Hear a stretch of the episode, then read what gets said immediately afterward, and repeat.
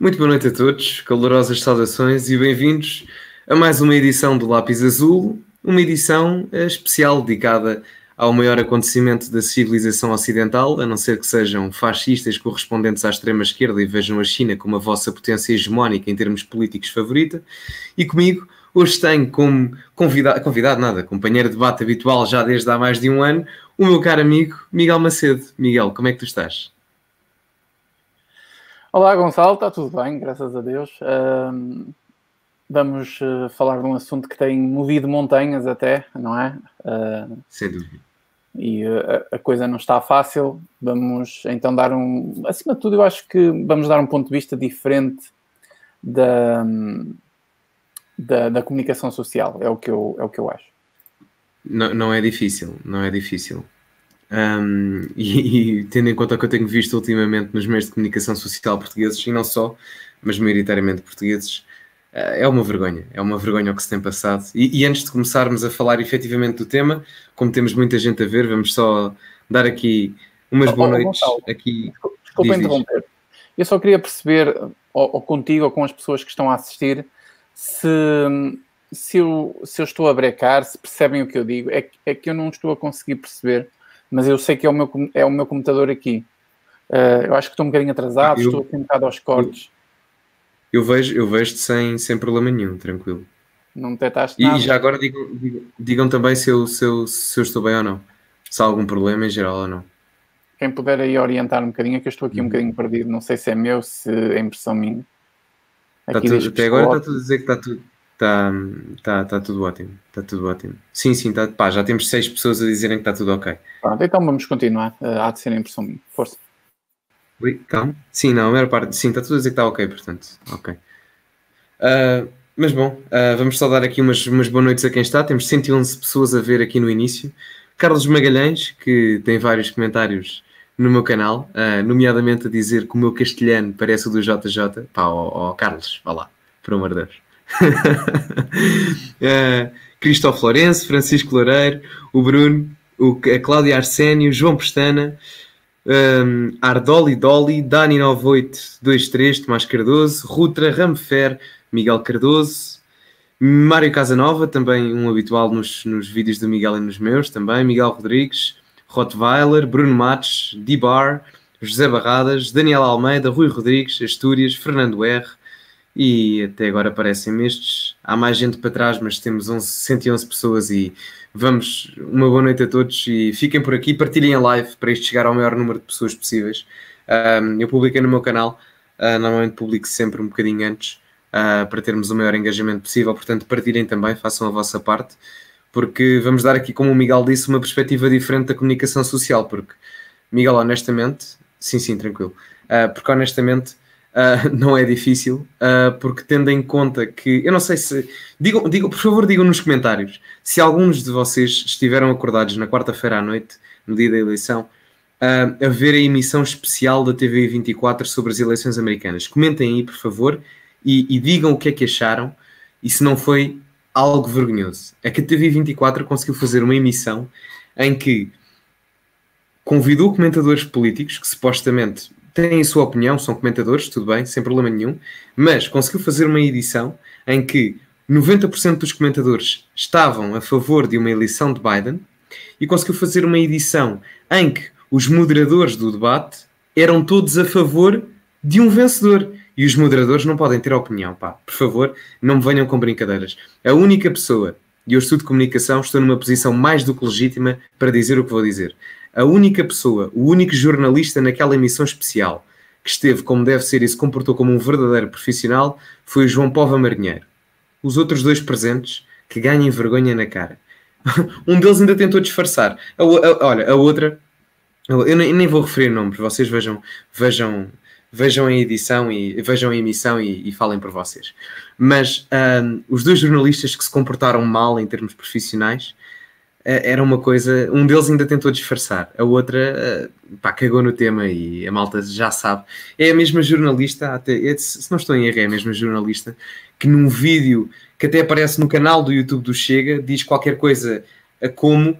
O objetivo é lixar o Chega. O objetivo é falar mal do Chega. Antes da edição começar. Não sei se é se recordam disso. Começar. Sim, é, não quero dizer o nome, mas, mas, eu, mas eu quero dizer, para deixar claro quem é as pessoas.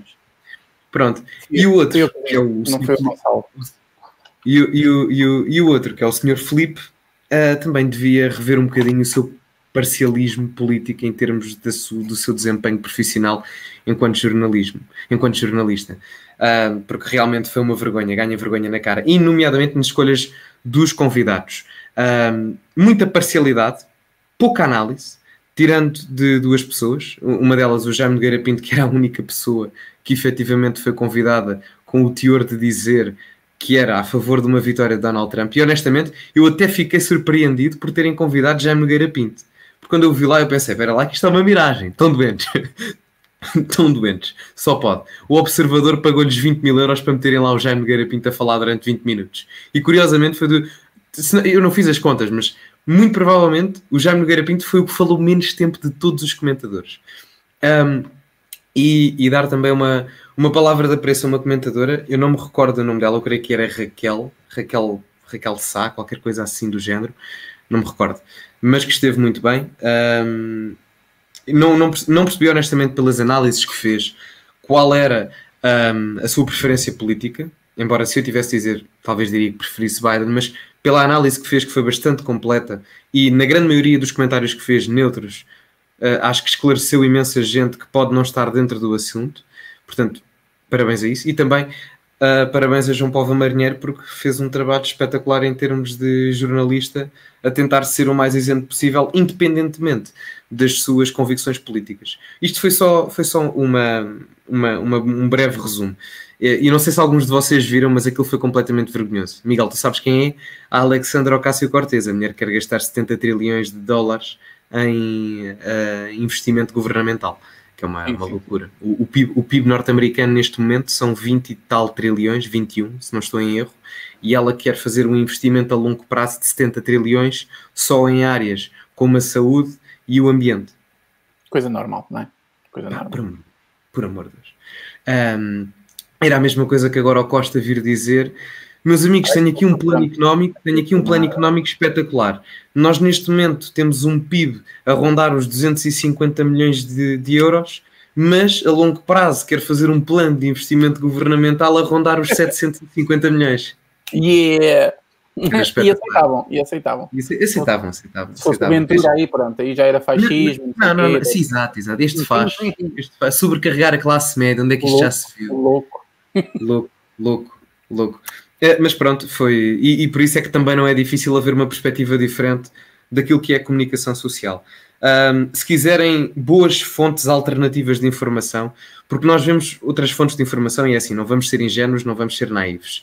Há muita coisa que circula de um lado favorável a Trump, que também é falso, ok? Não vamos entrar por aí. Agora, se querem boas fontes de informação uh, relacionadas com aquilo que é favorável a Trump, ou neste caso eu diria mais favorável àquilo que é a decência cognitiva democrática, então pesquisem o Daily Wire do Ben Shapiro ou então o, o, o programa do, do Steven Crowder, que são duas fontes, apesar de ligações partidárias, tentam explicar aquilo de uma forma, o que está a acontecer de uma forma mais ou menos parcial. Basta pesquisar em Ben Shapiro Daily Wire, tem vários vídeos recentes, e a mesma coisa com o Steven Crowder. Um, A Fox News, um, a Fox News não, não, não, não, não vou dizer como fonte fidedigna neste momento, até porque não sei até que ponto é que também já não há influências de outras narrativas presentes na Fox. Uh, Miguel, não sei se queres dar agora uma chega inicial tu.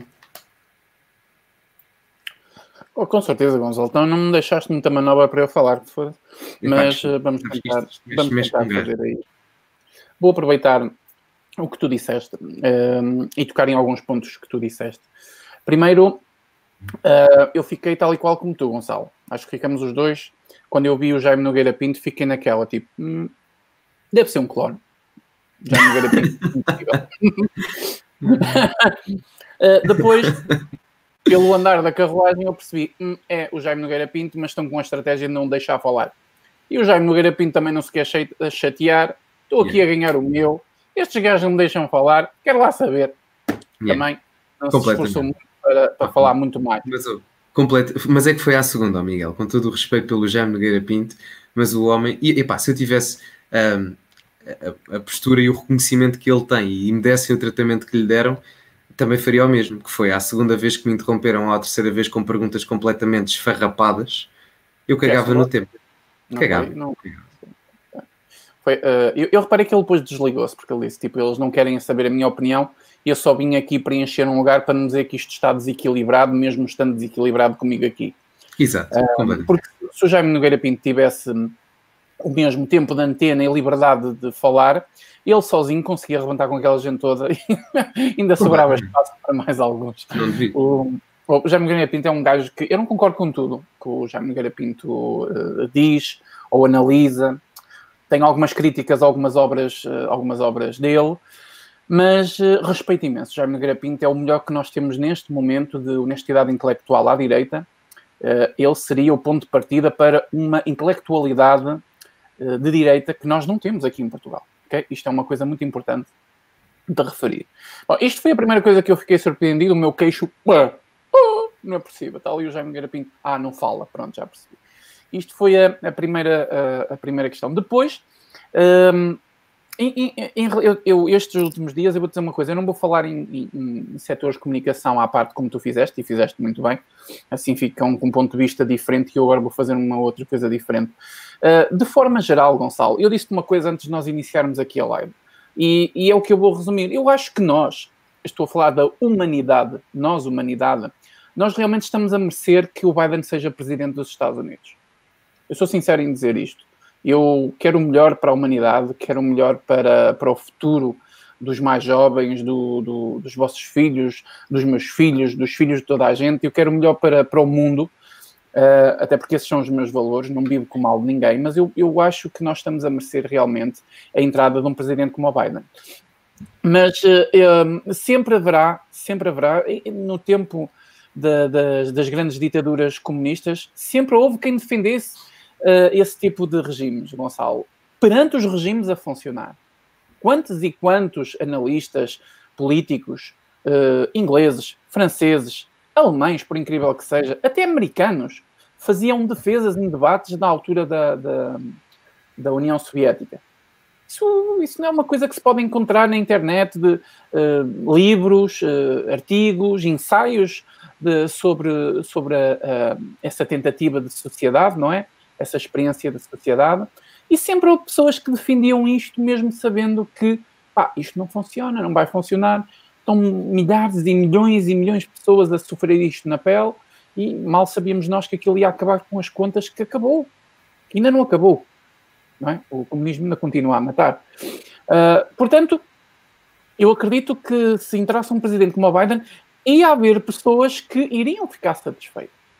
Um, A comunicação social, ela, eu acho que ela perdeu a postura toda. Ela até pode não ser séria, mas ela minimamente tinha que ter uma postura. Ela, ela perdeu a postura. A S I C tem sido um centro autêntico de propaganda ao Biden. E a única pessoa que não, não admite isto não é uma pessoa que seja, que seja de esquerda, porque uma pessoa de esquerda não vai admitir. Ok, é normal. É uma pessoa que seja analfabeta mesmo. Analfabeta no sentido de entender o, o que se passa à volta de, de, dele mesmo. O espírito crítico da pessoa estando apagado, como a maior parte da nossa população está, a pessoa não consegue perceber isso. Não consegue perceber que a comunicação social está a fazer uma coisa para a qual ela não foi... Hum, concebida. Criada. Concebida, exatamente. E a, e, a, e a nossa comunicação social está a fazer isso a, a, de forma muito... É escandaloso. Nós não temos um, uma, uma autoridade que fiscaliza e auditoria todo, todo o sistema de, de comunicação, que é a... E R C, não é? Para E R C. Eu acho que devia haver uma intervenção, um aviso, pelo menos, atenção ao vosso tipo de... Porque é descarado. Não é possível que as pessoas que estão dentro dessas entidades, e nós que consumimos a comunicação social e que precisamos dela, atenção, eu nunca... disse que não precisávamos da comunicação social. Aliás, para eu achar que precisamos dela é que eu combato-a. Porque eu quero comunicação séria, meu. Eu quero que me digam que, que, que, que o Trump é uma merda. Ok, podem dizer. Mas também quero que me digam quais são as merdas do outro. Para eu perceber qual é, de tanta merda, qual é o melhor ou o pior. Agora chegamos ao ponto de ocultar tudo sobre um candidato e destruir o outro é uma coisa que, pá, está na cara. Estas entidades olham para o lado, cospem e não há nada a fazer. Simplesmente. Não há nada a fazer. Outra coisa que eu, que eu tenho reparado é que as pessoas, de forma geral, Gonçalo, elas não querem que o Biden ganhe. Elas não querem que o Biden ganhe. Elas só querem que o Trump, que o Trump perca. Que é uma coisa completamente diferente. Elas trocariam o Trump por qualquer coisa. Se tivesse alguém pior que o Biden, e acreditem que existia pior, embora não vai ser o Biden que vai governar. Olha, eu não sei se viste o, o meu último vídeo e eu falo disso. Não vi, não vi. Eu ia-te ah, chamar a caminhada. Eu ia-te chamar a caminhada. Estava a falar de comunistas e o caralho. Camarada, camarada. Camarada, camarada Gonçalo, não, não vi. Camarada, não, mas é pá, eu digo exatamente isso. O que me preocupa a mim não é, não é o Biden. Apesar de, de eu pá, não concordar com as políticas que ele tem no seu programa político, o que me preocupa a mim não é o Biden em si. Não é o status quo democrata. Porque o status quo democrata é, pá, é uma espécie de quase P S D, percebes? Aquele partido democrata, digamos, Bill Clinton, John F. Kennedy, percebes? Aquela ala mais moderada. Isso morreu. Isso morreu. Acabou. Acabou. Acabou. O Biden é o último e o Obama, pronto. Mas o Obama está tá, tá fora. Já, já deu o que tinha a dar, porque já, já cumpriu os oito anos. O Biden é o último e tem oitenta anos. E em termos mediáticos, digam-me se vem alguém a passar na comunicação social com uma voz ativa do Partido Democrata sem ser da ala progressista. Quem é que nós conhecemos do Partido Democrata em Portugal mais mediaticamente? Bernie Sanders, um socialista radical.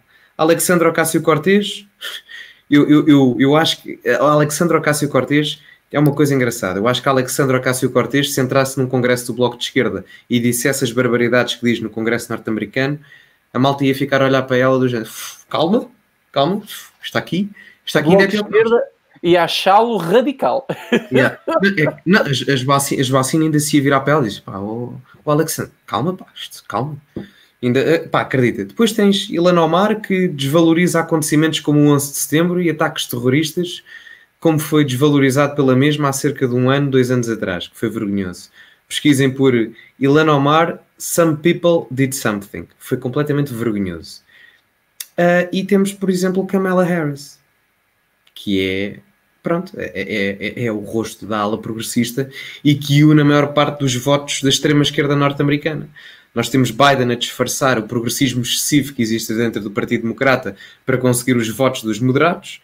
Apesar de Biden representar uma mínima percentagem daquilo que é o Partido Democrata na atualidade, e depois temos Kamala Harris a representar oitenta e tal por cento daquilo que é a vergonha do Partido Democrata hoje em dia.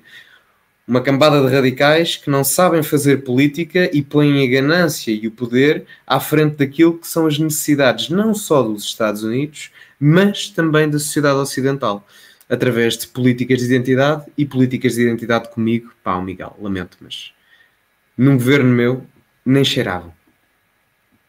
Isso é, isso é política desonesta, seja ela de esquerda ou de direita. E, embora eu tenha uma visão um bocadinho diferente de ti nesse aspecto, uh, tu ainda tens um... Não sei se é do teu sentido democrata, mais politicamente correto, e isto não, não te estou a atacar, estou realmente a fazer uma crítica. Uh, tu ainda tens... Uh, deixa-me usar aqui as palavras mais consensuais, porque eu gosto de ti. Uh, tu tens alguma esperança na esquerda. Eu não tenho esperança nenhuma na esquerda. Eu não vejo a esquerda como sendo uma ala melhor ou pior. Para mim, todas as alas são más. Existindo mas... uma ala que ainda dá para conviver com ela. É só isso. É só isso. Mas não dá mas, para acreditar nela. Esse, isto sou eu. Eu sei que tu tens um bocadinho a visão diferente, mas isso sou eu. Mas repara, a esquerda status quo americana não é a mesma coisa que a esquerda, que a esquerda status quo portuguesa. A esquerda status quo portuguesa é muito mais à esquerda do que uma esquerda de Biden ou de Bill Clinton ou uma coisa assim do género. Uma esquerda... Acredito, Gonçalo, acredito. Mas, mas sabes, é que... É como, é como se fosse uma espécie de P S D quase, estás a ver? Mais sim, ou menos. Sim. Mas, mas exatamente por isso, exatamente por isso é que, eu vou-te ser sincero, eu não tenho esperança em nenhum partido da Assembleia à, à direita do, do, do, do, do P S. Não tenho, sou sincero. E, e o Chega ainda vai ter que dar frutos, não é? Antes sim, que digam, ah, e o Chega, Miguel, e o Chega, estás sempre a falar do Chega. O Chega ainda vai ter que dar frutos. Para já, está, sim, está, mas... está, tem, tem um fulano lá dentro, que é o André Ventura, que está, está a fazer um trabalho que tipo, quase é impossível, não é? Portanto, sim, ainda mas... vai ter que dar frutos. Mas quase. A minha avaliação é que, tirando algumas pessoas, Gonçalo, e aqui eu vou ser um bocadinho mais específico, uh, os partidos são ideologias, e depois há pessoas que estão dentro de partidos que elas não fazem sentido, Gonçalo. Eu vou-te dar um exemplo, por exemplo, da, da, se lembras daquela questão da ideologia de género, que alguns deputados fizeram um abaixo-assinado para sim, o tema... Sim. Lembras-te disso? Sim, sim, sim, sim. Houve, houve um ou dois deputados do P S que assinaram. Então, o que é que aquele homem está a fazer? Aquele sim, homem, aquela mulher, a mesma coisa que a, que, a, que a cadeira de cidadania. Sim, exatamente, exatamente, exatamente. Também foi a mesma coisa. Assim como vários, vários deputados do P S D assinaram. E outros que não assinaram. Então, esta, flexi, esta flexibilidade dentro dos partidos, ela assusta-me um bocado. Entendes? Porque não, não, não tem fibra um partido. Ele quer ser democrático, não tem fibra. Isto faz-me temer todo tipo de partido que esteja à esquerda do conservadorismo. Todo. Isto, se calhar, é uma visão que sou um bocadinho fechada. Ai, Miguel, és muito uh, fanático por não sei o quê, não sei o quê. Uh, liberais como tu, eu confio e convivia com eles, mas liberais como tu são raros. Tu tens de perceber isso. Ah, não, raros. Mas eu sei, eu sei disso. Se somos então, a... assim, somos és um gajo que está da extrema-direita, segundo a esquerda. Ah, não, sim, sim, sim. Eu sou portanto, um facho. Não és, não és o típico liberal... Da, da iniciativa liberal que está na Assembleia da República. Não, não, uma comparação não, assim um bocadinho... Uh, não, eu, aliás, desde, desde o início... Sim, sim. Desde o início sempre disse que, ao usar a palavra liberal em mim, põe clássico nisso. Que é o que, é o que distingue. É. É o, distingue. O, o liberalismo, claro, o, liber, o liberalismo laissez-faire, é uma luta, uma luta contra a tirania. Não é um liberalismo social como vemos hoje em dia. São coisas muito não, diferentes. Não, não, não. Aliás, nós, nós, nós temos pontos que nós discordamos, mas é, é pouca coisa. Portanto, sim, isso já mostra realmente o quanto próximos nós estamos, sim, sim, que sim, na natureza das nossas, das nossas formas de ver o mundo, ideológicas, é exatamente isso que tem que acontecer, Gonçalo. Eu não posso estar muito à direita do que tu pensas, nem tu podes estar muito à esquerda do que eu penso, segundo as origens do, dos nossos pensamentos. Uhum. Sendo um, um liberal uh, clássico e um conservador mais, uh, mais tradicionalista, não, não podemos estar muito separados. E isso, isso acontece bastante nestes partidos que, e aí que eu estava a dizer para não fugirmos ao tema, que a questão de, de ter alguma perspectiva e esperança na esquerda, eu não a tenho. E eu já reparei que tu várias vezes tens esse sentimento, o que é legítimo. Mas eu não tenho, só estou a deixar aqui claro, eu não tenho. Agora, se me disserem, ah, Miguel, toda a gente da esquerda então é má, é... Não. Tem estes casos que são estranhos. O que é que estão a fazer em partidos que, se calhar, não se identificam tão bem? É uma camaradagem, é uma família, não sei, uma qualquer coisa. Agora, ideologicamente, se calhar não faz muito sentido. Eu, eu vou-te dizer, eu, eu não, tu dizes que eu tenho essa esperança na esquerda, mas atenção. Uh, a esquerda em que eu tenho esperança, a esquerda em que eu tenho esperança é a direita de Portugal. Não te esqueças disso. Nós consideramos uma social-democracia aquilo que é de direita. E atenção, não, eu não diria, eu nem sequer chamaria esperança. O que eu digo é que eu, a única coisa que podes dizer esperança é que eu tenho esperança que as coisas não fiquem drasticamente más. Se tu me perguntares, os Estados Unidos agora vão ter um governo estilo social-democrata, mas a tenderem para uma vertente mais capitalista, como era o Partido Democrata há não sei quantos anos. Não é aquilo que eu mais gosto, não é aquilo que eu quero e não é aquilo que eu acho que vai prosperar. Mas se me perguntas, ficas profundamente preocupado com isso? Não fico profundamente preocupado. Tenho alguma ligeira preocupação porque eu acho que economicamente e politicamente não é a melhor solução. Mas daí até termos uma queda brutal em termos hegemónicos, em termos políticos, não, acho não. que isso não acontece. Agora, deixa-me só, deixa-me só acabar. Agora, com, este, com esta ala progressista toda, opa, pelo amor de Deus, preocupado já eu estou, já eu estou há quatro anos. É aí que eu digo que dá para conviver com alguns deles. É aí Sim. que eu digo que dá para conviver. Mas eu dispensava-os a todos. Não me vejo a, a, a apoiar um político que tenha um pensamento marxista. Não me vejo. Seja um, um marxismo mais evoluído, uh, seja uma forma até mais uh, social-democrata de fazer política. Mas isto voltando ao Trump, para nós não fugirmos, senão o pessoal começa a ficar um bocado impaciente e tem a razão. Isto voltando... Uh, Eu até estava, estava a falar sobre essa questão quando tu, quando tu interrompeste e fizeste bem, porque falamos disto que era importante. E, e eu termino aqui a minha análise inicial, porque isto no fundo foi a minha análise inicial, Gonçalo. Um, foi o que eu te disse, amigo. Para mim as pessoas não querem que o Biden ganhe. elas não sabem nada sobre ele, basicamente. São poucas as pessoas. A única coisa que elas querem é que o Trump perca. E neste momento o que há no cesto é o Biden. Pronto. E é isso, isso, é, isso é muito perigoso. Isso é muito perigoso. E, pá, e sabes, sabes até, até me dá pena, pá, eu nem devia estar a dizer isto, mas em certa medida até me dá um bocado de pena, pá, mas só um bocadinho, estás a ver? Mas pá, uma coisa muito pequenina do Biden. Já viste o que é que é estares há cinquenta anos na política, finalmente consegues ser eleito e só és eleito porque as pessoas não gostam do outro gajo, não é por gostarem de ti. Pá, deve ser muito duro. Pá, é muito duro. Pá, é o cúmulo. É o cúmulo. De... oh. É o cúmulo da insignificância política. Pá, completamente. Não, e ele já se candidatou. Epá, a primeira vez que ele se candidatou para ser presidente, como senador, já foi nos anos oitenta. Pá, ainda eu nem era espermatozoide, estás a ver? Nem tu, nem tu eras. Estás a ver? Pá, portanto, vê bem, vê bem. Só por isso até me dá um bocadinho, mas pá, só um bocadinho de pena. Pá, porra. Mas sabes uma coisa? É interessante uh, perceber que as pessoas... E eu também não sei responder essa questão. Nem sei se tu sabes responder essa questão. Uh, é interessante, por exemplo, tu, o, o, o vice-presidente do, do Trump, tu ainda consegues dizer alguma coisa sobre ele. Mike Pence, acho que é assim que se diz. Mike Pence. Mike Pence. Mike Pence. Então, é uma, é, uma, é uma pessoa que tu sabes quem é, uh, as opiniões que ele tem em relação ao seu próprio, não é? Como diz o Brasil, ao, ao seu chapa, uhum. ao seu presidente. Uh, é, um, é um nome conhecido, minimamente, para quem tem conhecimento básico de política, é um nome conhecido. Agora, quando era o Obama, nós nunca ouvimos falar do, do Biden, gente. Alguém ouviu falar do Biden no tempo do Obama? Aliás, vou-te dizer uma coisa. Sabes porque é que o Obama, o Obama escolheu o Biden para ser o seu vice-presidente, na altura? Não, Foi uma jogada que, em termos de comunicação, e atenção, não, não dando aqui um aval ao Obama, né?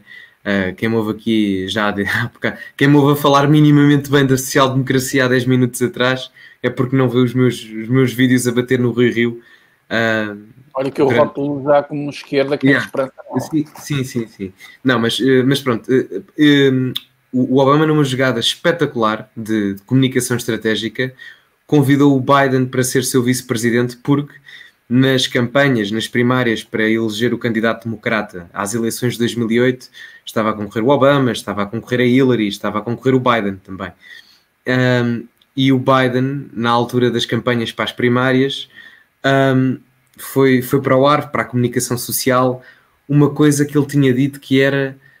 Não sei se foi essa, mas o Biden às vezes tem umas saídas um bocado, como já devem ter reparado, o Biden às vezes tem umas saídas um bocado... pasta para fúrdias. E ele disse qualquer coisa como, pá, uma coisa, pá, sobre o Obama que foi. Um, epá, pois, porque ele é a pessoa perfeita e tal, fala muito bem, não sei o quê, não sei o que mais, ainda por cima é preto. Pronto, e isso saiu para a comunicação social. Pá, estás a ver? Pá, mas o homem não disse aquilo com mau sentido, estás a ver? Pá, disse, estás a ver? Disse aquilo. Um, e... E, e depois uh, é que o gajo foi acusado e não sei o quê, e pá, pá, pá. E na altura não era tão mal como agora. Se fosse hoje em dia, se fosse hoje em dia... E ele está... Se fosse hoje em dia, imagina. Se fosse hoje em dia, imagina. Um, e ele disse essa coisa assim mais ou menos do género. Pá, e o Obama, eles conheciam-se há não sei quantos anos e cagou no tema completamente, mas uh, a comunicação social, como é óbvio, fez um grande, um grande alarido disso. E depois, como é óbvio, o Biden não ganhou a nomeação dos democratas. E o Obama pensou, bem, eu vou ter o voto negro, porque depois foi eleito com noventa e oito por cento do voto negro. Como é que eu vou conseguir chegar à comunidade branca, digamos assim, olhando para uma perspectiva dos Estados Unidos? Eu não gosto de fazer esta distinção racial, porque acho que uma comunidade é uma comunidade relativamente a um país, não há cá brancos, não há negros, há portugueses. Um, e, e, e, e o que é que ele pensou? Bem, vou convidar para o meu vice-presidente aquele gajo que a malta andou a dizer que era racista, porque assim ele passa ainda melhor bem, ainda mais bem na fotografia. Pá, foi uma jogada de comunicação brutal. Brutal. Não concordo com muita coisa do homem, é verdade. Eu me metias, não é? O perdão bem em primeiro. É. Sim, sim, sim. Estás a ver? Foi, foi, pá, foi uma jogada política de mestre. Pá, não queiras dúvida. Derrotar os teus inimigos. Converte-os a seguir-te, não é? E a malta, e a malta viu o fogo. Este, este gajo realmente... Uh, boa comunicação política, ainda por cima está de altruísmo. E mesmo que o Obama não gostasse muito do Biden, isso valeu-lhe uma, a eleição mais votada de sempre dos Estados Unidos. Mas, certo, mas, mas o Biden é uma pessoa muito curiosa em alguns temas que nunca ficaram bem explicados, como eram os seus envolvimentos em, em casos do que foi falado da pedofilia, e algumas coisas circulam na internet com, com um teor muito estranho do, do... Se aquilo acontece assim publicamente, é, é uma coisa muito estranha. Aquilo é assustador. Eu hoje publiquei um vídeo de... Eu já vi, eu já vi. Já vi. Uh, houve lá uma pessoa que disse, ah, isto está fora do, do contexto e não sei o quê, não sei o quê. Eu acredito que um ou outro, algum trechozinho ali, possa estar um bocadinho mais desviado, mas uh, eu não estou a ver qual seria o contexto para encaixar o, o, o, o desdenho e o nojo que algumas crianças sentiram ali da, daquele, daquele vídeo. Porque nota-se, as crianças não conseguem disfarçar isso como os seres humanos, como, desculpem, como os adultos, eu ia dizer seres humanos. Não conseguem disfarçar isso. E um, eu não estou a ser aqui, não estou a puxar uma para, para ir contra o Biden, porque eu não, não, não preciso disso. Uh, mas, um, mas foi assustador ver aquilo. E o, e o que é falado ao longo dos tempos, o, o que foi descarregado do computador do, do Biden e está a ser aí bombado pelas internets e que é completamente ignorado pela comunicação social, é, é assustador. O Biden é uma pessoa perigosa, é uma pessoa doente. Para mim, um, ao longo do tempo... Uh, a pessoa aprende a ser pior que o que ela é no que diz respeito à sua, ao seu mau caráter. Portanto, eu não vejo o Biden como uma pessoa assim tão calma. É a ala mais calma dentro do que o Partido Democrata poderia apresentar. Mas é alguém muito perigoso e muito doente, na minha opinião. Na minha opinião, sou sincero. Um, outra coisa bastante interessante, Gonçalo, também para puxar aqui para o, para o assunto, é que... Que merda.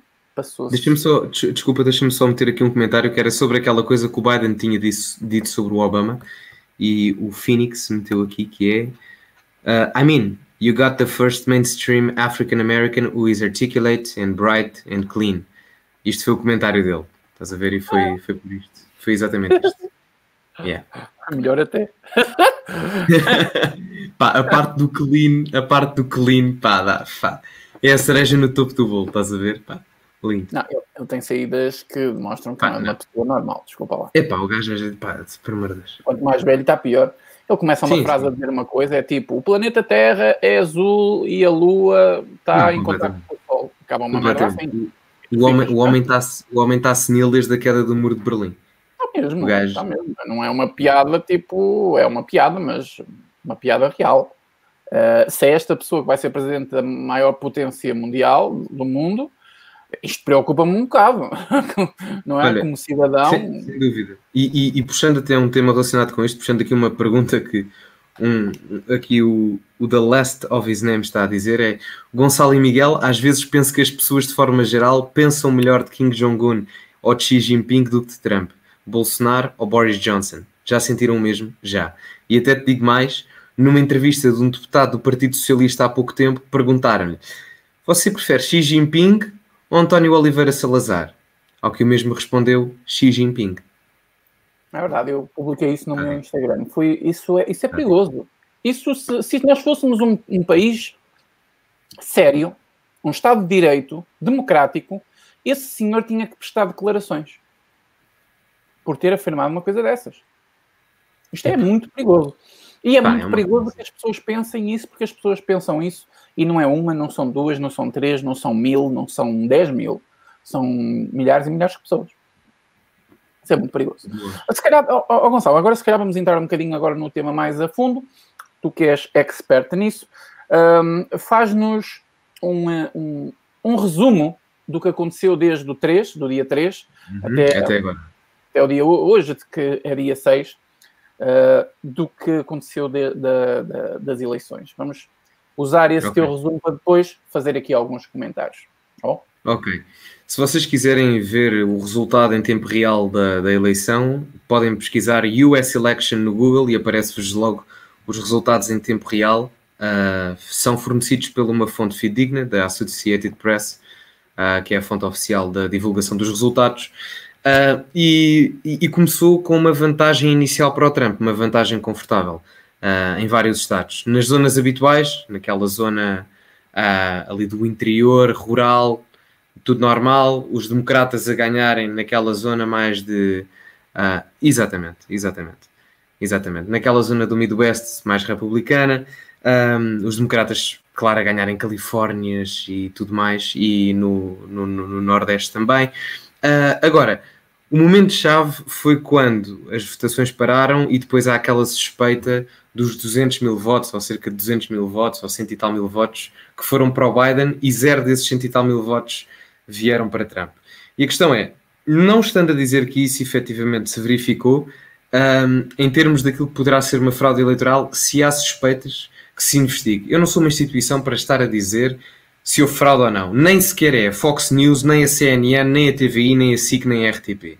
Tem que ser um membro independente de uma democracia a dizer se há ou não. Se há suspeitas, não vai ser o polígrafo, não vai ser o irmão de António Costa, não vai ser a C N N, não vai ser a Fox News a dizer-me, vai ser o Supremo Tribunal. Porque eu prefiro, mesmo que as provas sejam hipoteticamente falsas, eu prefiro que a minha população tenha a certeza, segundo o veredito do Supremo Tribunal, que efetivamente não houve fraude eleitoral. Estamos a falar da maior democracia do mundo em termos de, de potência económica, porque a maior é a Índia, mas...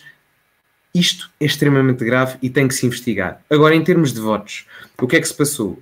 O Biden ultrapassou Trump em termos de votos eleitorais e em termos de voto popular. O Trump, no início da noite, até começou a ganhar em voto popular, o que é uma coisa uh, surpreendente, porque ele tinha perdido o voto popular em dois mil e dezasseis e era expectável que perdesse agora o voto popular, porque o voto popular uh, dava vantagem de nove por cento ao Biden comparativamente ao Trump, o que é ridículo, é ridículo. Eu não sei, não sei quem é que faz as, as sondagens, não sei se é a Maia, não sei quem é, mas alguém sério não é de certeza, pá, lamento. E qual, quais, quais são os estados-chave neste momento? O Michigan e o Wisconsin viraram de Trump para Biden, pesquisem aí, Michigan e o Wisconsin, viraram de Trump para Biden, numa questão, muito, não diria muito rápida, mas foi a partir de um determinado momento da noite. Uh, os votos começaram a ser muito superiores para Biden, um, e agora a Geórgia, mais recentemente, também virou democrata. A Geórgia, que é aquele estado em cima da Califórnia, uh, onde vocês veem as zonas vermelhas ali no meio, e depois vocês têm aquele espacinho mais abaixo que é a Califórnia, à direita, e em cima da Califórnia tem a Geórgia. Uh, e é um, um estado uh, importantíssimo. Neste momento vocês veem ali o Biden, eu não consigo ver bem que estou sem lentes de contacto, mas está a duzentos e sessenta e quatro a duzentos e catorze, e os votos agora dependem bastante de uma coisa, que é o estado do Nevada. Vamos, vamos imaginar que, um, deixa-me pôr aqui só, só no meu computador, porque aí está, está, um bocado, está um bocado pequeno, e para Trump ganhar, que é o que acho que importa mais neste momento aqui à população da, da nossa live stream, o que teria que acontecer era Wisconsin e Michigan uh, estão dados como vitória para Biden, mas Trump pediu uma recontagem, um, e ganhando um desses estados, Trump ainda pode ganhar. Agora, qual é que é, qual é, que é o ponto-chave? É que falta um por cento dos votos para, ser apurado, para serem apurados na Geórgia, e o Biden, neste momento, lidera com quatro mil votos. Aliás, não é quatro mil votos, é menos. Não, é quatro mil votos, sim senhor. Lidera com quatro mil votos e falta um por cento dos votos para apurar. Depois temos a Carolina do Norte, em que Trump, em princípio, ganha. Está com oitenta mil votos de vantagem e só falta um por cento para, para acabar a contagem. E a Pensilvânia, que já ultrapassou, que Joe Biden novamente ultrapassou Trump. E quais são as suspeitas disto tudo? É que Michigan, Wisconsin, Wisconsin, Pensilvânia, Carolina do Norte e Geórgia, que eram os estados decisivos, começaram todos por ser de Donald Trump, e alguns deles com uma vantagem muito, mas muito confortável. Nomeadamente a Pensilvânia, que chegou a estar com dezasseis ou dezassete por cento de vantagem, com cinquenta e tal por cento ou cinquenta por cento dos votos apurados. Um, Isso aproxima para, para a malta ver em, em full screen. E é isso que está a causar também algumas dúvidas, já para não falar dos outros vídeos que circulam e tudo mais. Um, e, e todos estes estados viraram de Trump para Biden, à exceção da Carolina do Norte, que eu também duvido que irá virar. E, e vejam só, pá, pode ser coincidência ou não, eu já disse que não vou assumir fraude ou não, não tenho capacidade judicial para isso. A única coisa que eu digo é, se há suspeitas, que se investigue, os Supremos Tribunais existem para isso mesmo. E... olhando para os estados decisivos, neste caso, Pensilvânia, uh, Carolina do Norte, Geórgia e o Nevada, que ainda falta apurar, porque neste momento o que separa Joe Biden e Donald Trump no Nevada é apenas um vírgula oito por cento, uh, isso corresponde mais ou menos a vinte mil votos, E se Biden ganhasse o Nevada e Trump ganhasse a Geórgia, a Carolina do Norte e a Pensilvânia, Biden era eleito com duzentos e setenta votos eleitorais certos. duzentos e... São precisos duzentos e setenta votos eleitorais para ganhar, e Biden, com estas reviravoltas, caso Trump mantivesse Pensilvânia e Geórgia, e, e Biden ganhando o Nevada, Biden era eleito com duzentos e setenta votos eleitorais certos, sendo duzentos e setenta votos eleitorais o número necessário para vencer, enquanto Trump ficaria com duzentos e sessenta e oito, se não estou em erro. Portanto, temos uma corrida extremamente renhida, com alterações e suspeitas que ocorreram à meia-noite, como a situação dos cento e tal mil votos, que algumas, alguma comunicação social mainstream já vai dizer que é mentira, mas, meus amigos, eu gostava de saber qual é a legitimidade disso mesmo, quando há vídeos que comprovam algumas dúvidas. Eu não estou a dizer que é verdade, atenção, que comprovam que pode haver algumas dúvidas relativamente a esta eleição, porque é uma eleição também com uma particularidade. Tivemos quase cem milhões de pessoas a votarem por correio, e fraudes eleitorais já aconteceram em muitos países. Ninguém está imune, muito menos os Estados Unidos, que têm alguns problemas em termos de identificação também a nível do voto, e, portanto, se há dúvidas e se há suspeitas, que se investigue. Se o Tribunal, se o Supremo Tribunal efetivamente verificar que a vitória é justa de Biden, então Biden que ganhe, temos que aceitar e fazer política de uma maneira muito mais, muito mais fidedigna, muito mais fiável, também não será difícil, uh, do que os democratas, para daqui a quatro anos vencermos. Caso se comprove que Donald Trump tem razão e há efetivamente uma fraude eleitoral, então eu garanto-vos que nos próximos quinze anos os democratas não vão eleger ninguém, mas ninguém, para a Casa Branca.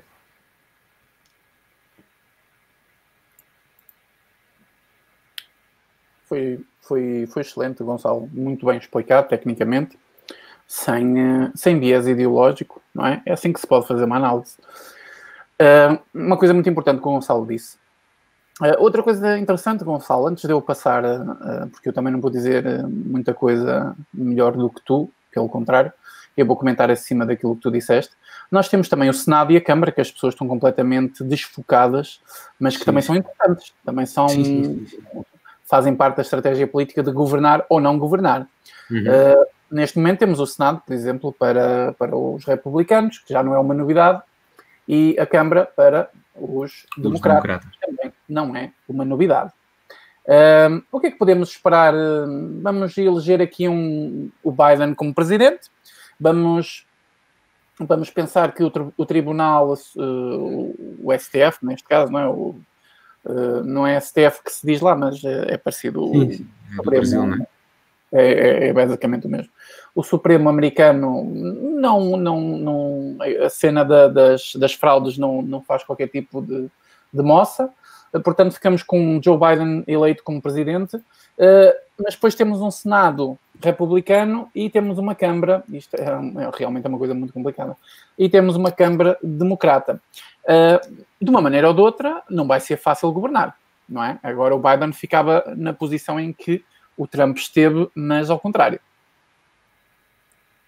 Atenção, que, e, e isso, e os valores ainda se podem alterar, mas sim, tudo indica que, um, porque há cem senadores ao todo, uh, e ainda só estão operados noventa e seis, se não estou em erro, noventa e seis ou noventa e oito, não, não vi ali o número.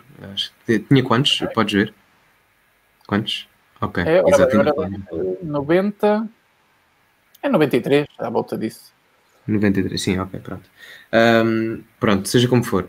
Um, uma co isto poderá ser arriscado da minha parte, mas por um lado, Donald Trump perdendo as eleições, uh, seria engraçado ver se Biden conseguisse ganhar o Senado também.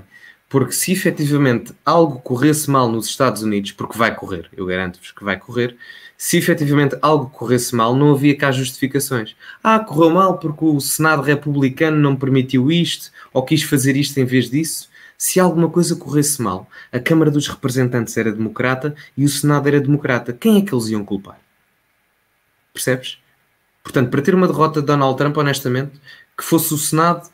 É claro que para uma questão de normalização, ainda bem que o Senado é republicano, mas num cenário utópico de enxovilhamento daquilo que é o Partido Democrata, eu digo, se o Partido Democrata ficasse com a Câmara dos Representantes e ficasse também com o Senado, não se perdia nada, porque assim não tinham desculpas para as barbaridades que andam a fazer em termos de política. Tu há pouco estavas a perguntar quem era a culpa se eles ficassem uh, com o Senado também, que seria interessante realmente, mas com certeza que, que, que a culpa seria do Bolsonaro, Gonçalo. Estás muito Estás muito e do Ventura, e do Ventura. E do Ventura também. E do Ventura. E do Ventura. Ora, sabes, eu concordo contigo, uh, sinceramente. Foi o que eu disse no... no mais no início, um, acho que, o, que a humanidade estava a, a, a merecer que isso acontecesse. Eu sei que indiretamente ia-me prejudicar a mim, prejudicar o Gonçalo, prejudicar todos vocês que estão aqui, prejudicar aqueles que estão a achar piada a isto e que querem o Trump dali para fora, também vos vai prejudicar, vocês não sabem, mas vai. Uh, mas também vocês não vão perceber quando isso acontecer, portanto, viver na estupidez é, é aquela inocência cor-de-rosa que é... é é simpática do, do dia a dia, uh, mas uh, era interessante isso acontecer, sabes? Porque aí não ia ter ponto de viragem. Uh, porque aí a comunicação social, com certeza, que ia ajudar os democratas, porque uh, acreditem que isso ia acontecer, gente, acreditem.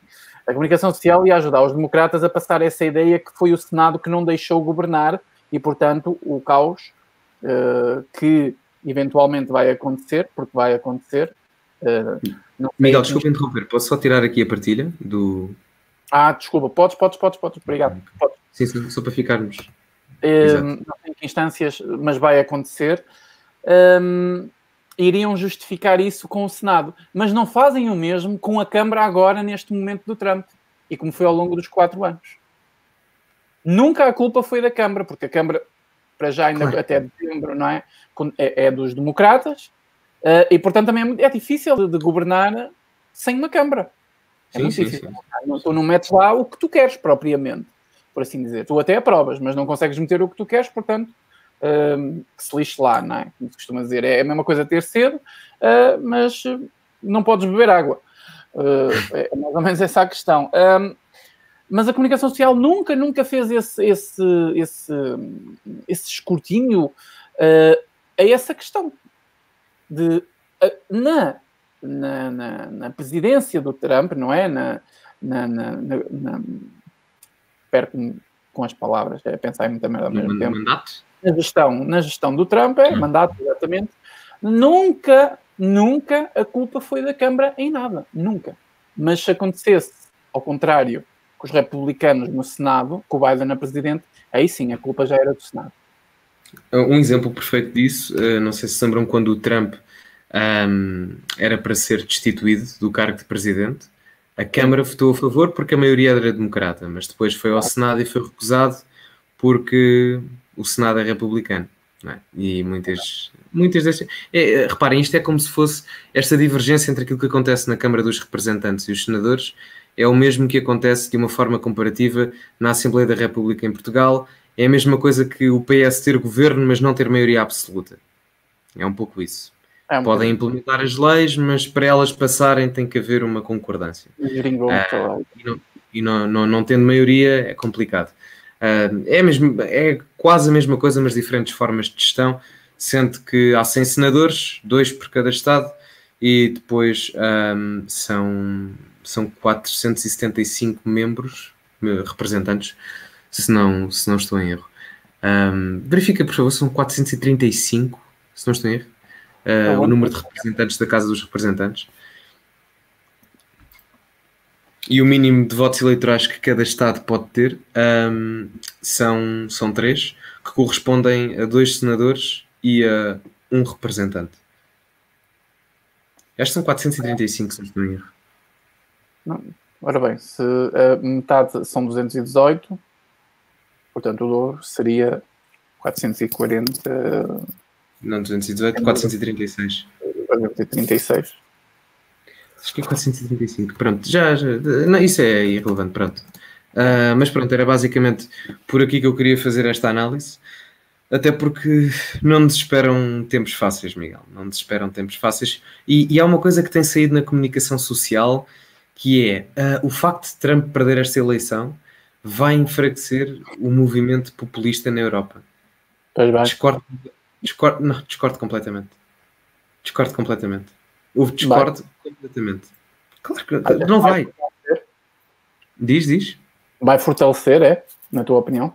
vai fortalecer, e não vai ser por causa dos movimentos populistas em si. Vai ser por causa dos movimentos elitistas em si. Porque os democratas não vão saber manusear. Só se tiverem um controlo que já têm, hegemónico, da comunicação social, e mesmo que as coisas estejam muito mal, a, a comunicação social fará por passar por bem.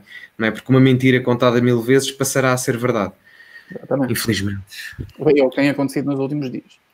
Uh, uma, uma coisa muito importante que tu disseste, Gonçalo, uh, mas é muito importante mesmo, e acho que aí é um ponto bastante uh, interessante de nós aqui esmiuçarmos um bocadinho, é que hum, disseste, na tua análise, disseste, no, tu iniciaste a tua análise a dizer isso, eu acho que podias ter feito ponto final e pronto, fechávamos a live, íamos embora, comer uma bifão, beber uma cerveja, estava pronto. Uma francinha, pá, francinha. Olha, isto aqui é um homem. Não sei o que estás a fazer em Lisboa, caralho. Mas, continuando. Um, Lisboa. Bom, isso. Terra de mouros, mas pronto. Podemos, vamos chamar de Lisboa. Lisboa, Lisboa. Pá, Lisboa, Marrakech também. Qual é a diferença? é. Eu, eu digo mata, é Lisboa, então olha lá. uh, não, o pessoal já sabe que estamos aqui a brincar. Uh, mas... Um, uma coisa que disseste muito interessante é que a comunicação social e aquilo que fizeram, a comunicação social, que, que foi cortar o Trump, justificando que ele estava a dizer mentiras. Ia falar disso e esqueci-me. Yeah. Isso é gravíssimo. Eu já te, já te passo a palavra, quero ouvir a tua opinião sobre isso. Isso é gravíssimo porque mostra que a, a comunicação social ou tem acesso a informação privilegiada, que ninguém sabe, não é? Para terem a certeza que aquela informação que o Trump estava a dizer era falsa, ou estamos perante, que nós já sabemos que estamos, que nós e eu e o Gonçalo falamos aqui, vocês sabem isso perfeitamente, a maior parte das pessoas, ou estamos perante uma nova forma de ditadura que nós não estamos a perceber que ela está uh, a entrar nas nossas vidas de uma maneira muito, muito agressiva, só que não é física, como eram as antigas ditaduras. Batava na porta, faz o que eu quero, ou então corta a cabeça. Não, agora é, é, é psicológica. Eles arrancam a tua liberdade de pensar. É isso que eles fazem. E a comunicação social fez isso quando cortaram a palavra do presidente, porque, mal ou bem, o Trump ainda é o presidente da República dos Estados Unidos. Até vinte de janeiro. Até ver, ainda é presidente daquela porra. Então, cortarem a palavra do presidente e a justificação que usaram foi que ele estava a mentir, eram mentiras. Eles não podem fazer isso. Que prova é que eles têm que é mentira para cortar a, a palavra do presidente? Do presidente, não é do Chico ali da, da esquina que estava com teorias da conspiração. Não, epá, e, e repara, mesmo que fosse do Chico ali da esquina, eu pergunto-me, mesmo que fosse do Chico ali da esquina, qual é o fundamento? E repara, vejam quem é que, se, quais foram os, as, as televisões que censuraram. Foi a C B S, um, a M S N B C e outra, não me recordo. Mas C N N tu, também? Não, acho que a C N N não, acho que a C N N não. Cortou mais à frente, ele ainda, ainda falou mais qualquer coisa. Porque... Não, não, não me recordo, mas sei que a C B S foi, de certeza. E, portanto, tu, tudo meios de comunicação ligados à esquerda. E, e epá, isto é preocupante. E agora eu pergunto-me, a R T P silenciou o Sócrates quando dizia que não andava a roubar dinheiro? A, a T V I silenciou o Isaltino Moraes quando disse que não fugia aos impostos? Eu vou ter que ir e... ver o Gonçalo à prisão. Oh, que caramba. Assim... Não, vou continuar. A SIC, a SIC silenciou a Diretora-Geral da Saúde quando disse que o vírus não ia chegar a Portugal. A SIC silenciou a Ministra da Saúde quando disse que as máscaras não eram para se usar na rua porque não traziam benefícios. A SIC, ou a T V I ou a R T P, silenciou algum dos nossos ministros quando lhes perguntaram se havia corrupção dentro do nosso governo e os mesmos disseram que não. Não percebo a coerência. Não percebo a coerência e, aliás, eu não percebo a coerência, mas percebo porque é que o fazem. Porque são um bando de pessoas sem vergonha e sem comportamentos democráticos quaisquer. Percebes? Não têm absolutamente vergonha nenhuma. Porque mesmo que o que o Trump diga seja mentira, mesmo que não haja fraude eleitoral, tem que haver um Supremo Tribunal que o vá provar. Todas as pessoas têm o direito, tendo provas, que se apresentem ao Tribunal e digam, meus amigos, segundo estas provas aqui, sejam vídeos, sejam mensagens, seja o que for, nós queremos acusar isto, isto e isto. E não vai ser O polígrafo não vai ser o Observador, não vai ser a C N N, não vai ser a Fox News a dizer o que quer que seja relativamente a isso. No, aliás, podem dizer o que quer que seja, como é óbvio, mas não vão ser eles a dar o veredito final. Porque independência nesses reinos não há. Portanto, eu vou ficar à espera da decisão do Supremo Tribunal, que no meio disto tudo é a única opção em que, em, na qual podemos confiar. E se não pudermos confiar no Supremo Tribunal, então que se reveja a democracia, porque o povo dos Estados Unidos, então, não merece viver nela. Exatamente. Muito bem, Gonçalo. Um, é, isso, isto é muito importante, gente. Isto é muito importante. A palavra do Presidente da República foi cortado num assunto de interesse público. E podia ser o Chico ou o Zé ali da esquina, como estávamos aqui a dizer. Uh, não, não, não, naquele momento, por aquele assunto, porque... é muito complexo para os jornalistas cortarem uma emissão uh, por segurança da, da própria sociedade. Uh, podia, isso pode acontecer dentro de outras circunstâncias, não naquilo que estava a acontecer. Aliás, se o que o Trump estava a dizer fosse mentira, viesse a comprovar que é mentira e o Supremo disser que é mentira, a humilhação é totalmente para o Trump. Exato. Exato. É, é ele que se estava a prejudicar. Então quem é que tem o rabo preso? Porquê que cortaram o, o Presidente da República quando ele estava a dizer isso? Não podem fazê-lo. Uhum, sem dúvida. Eles não podem fazer julgamentos, quanto mais ter a certeza de alguma coisa. Isto foi gravíssimo e ninguém falou disto na, na comunicação. E, e o pior é as pessoas que dizem, não, não, sim. Desculpa, desculpa, desculpa, interrompido. Diz, diz, continua, continua, já acabei. Não, não, e isto é pá, é perigosíssimo o facto de teres ainda pessoas a defender isto. Pá, se silenciassem o Biden, eu era o primeiro gajo a dizer, não, meus amigos, desculpem lá. Eu posso discordar... Nem Biden, nem, nem Trump. Completamente. Eu posso discordar do homem a cem por cento. Acho que o homem está senil, vai ser um péssimo governante e até poderia estar a mentir. Mas aquele espaço é dele. E se ele nem sequer acabou a sua frase, nem acabou o seu discurso, como é que vocês podem estar a dizer que ele mentiu na íntegra? Não é? Pá, que incoerência. Nós profissionais... Deixem-nos falar. Para, para nós percebermos as pessoas que são, deixem-nos falar. As pessoas lá em casa que, que deem a opinião não são vocês, porra. Vocês são pagos para dar a notícia, a opinião é minha. Porque se for mentira, yeah. ele é que se humilha. Ele é que fica humilhado. Se for verdade... E há muita, e há muita gente já a falar em guerra civil, pá. Espero que não, mas... Pá, espero que não, mas uh, é, é uma questão de que hum, nós estamos perante um acontecimento histórico que... Uh, pá, é o apocalipse. Começa, é, é, é, é a ponta do iceberg do apocalipse aqui para quem, para quem é bíblico, não é? E acredita que as coisas vão acontecer com uma certa e determinada ordem. Uh, está aqui a nossa ponta do iceberg, gente. Está aqui. Só esta ponta afundou o Titanic, agora imagina. Vamos ver aqui, dar um bocadinho de atenção se calhar aos comentários ou fazer um bocadinho de publicidade constitucional. Façam, aqui... façam, façam aí perguntas. Estejam é, à vontade. Se quiseres atirarem um comentário. Deixem-me ver. É que hoje, hoje temos aqui um feedback fantástico. Temos duzentas pessoas a ver. Já tivemos duzentas e onze. Pá, partilhem isto. Partilhem isto. Partilhem, se faz favor. Porque assim, eu não estou a transmitir pelo Facebook. Isto tem, uh, isto tem e... que chegar... Isto tem que chegar a... Tem que chegar à C B S. Que é para eles aprenderem a não censurar pessoas. A aprenderem o que é que é... É o colapso da democracia liberal. Não sei. Acho que o colapso da democracia já está há muito tempo implementado.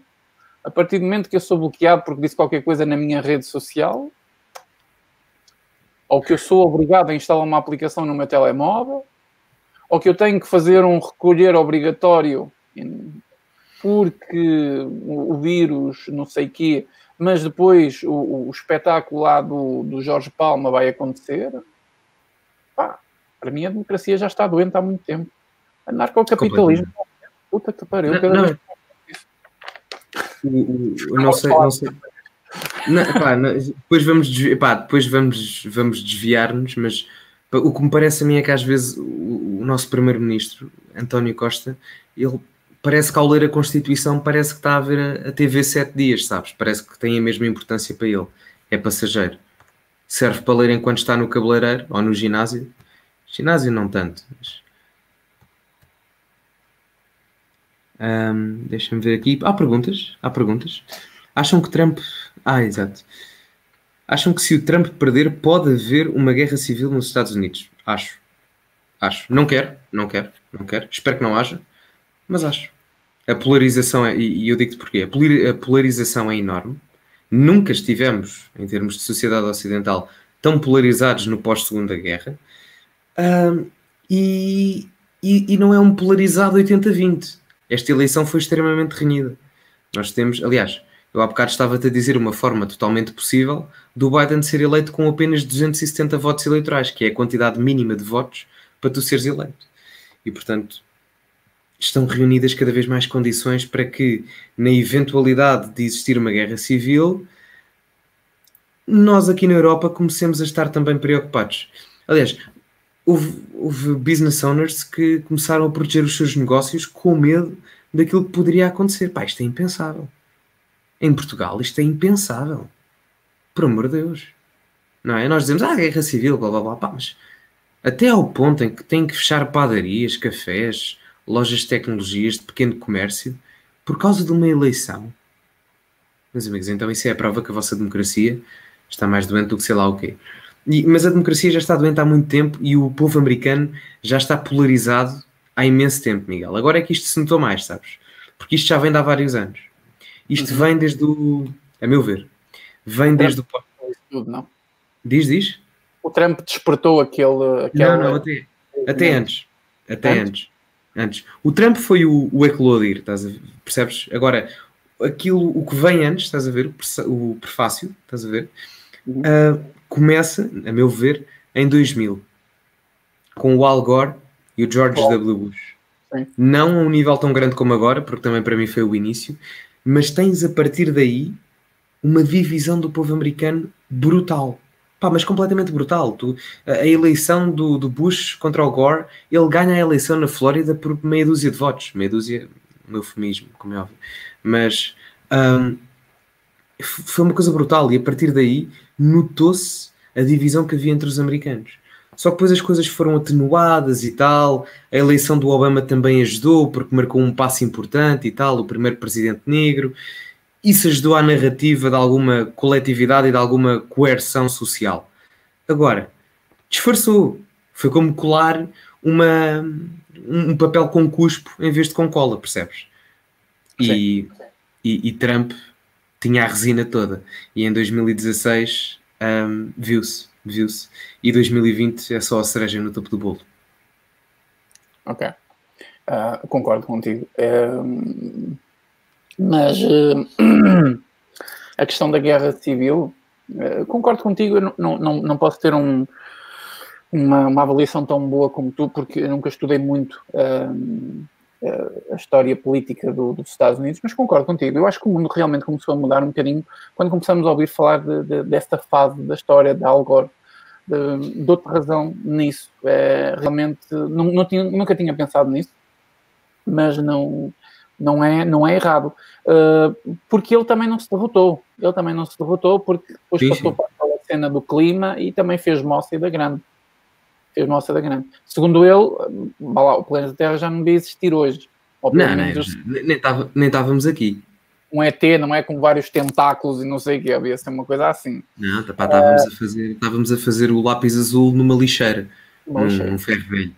Sim, eu estaria a beber esgoto e não água. Uh, magnífica, que adoro água, teria a beber esgoto. Uh, segundo ele, segundo as previsões dele, uh, uh, e essas previsões, e muito bem uh, uh, uh, feitas, organizadas, professadas, não sei como é que é de dizer, uh, pensadas, na sua mansão junto ao mar. É uma coisa... Claro, claro. E uh, provavelmente com, com, com, com o seu S U V americano a gastar nove litros de gás óleo aos cem. Isso também era interessante. Não, eu acho que não, não, não me admirava. Há vinte e tal anos atrás não me admirava que ele tivesse um. nove litros que tu estás a ser muito, muito, muito inocente. Aquela merda gasta para aí trinta litros ao cem, Gonçalo.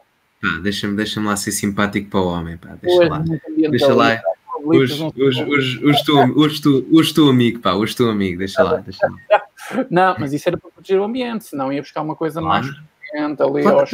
Então não, mas, então não era para proteger o ambiente. Se eu gastar o gás óleo todo, mais ninguém gasta. Exatamente, é a medida mais radical e perfeita que tu podes ter. Como é que eu protejo uh, uh, o planeta das coisas más?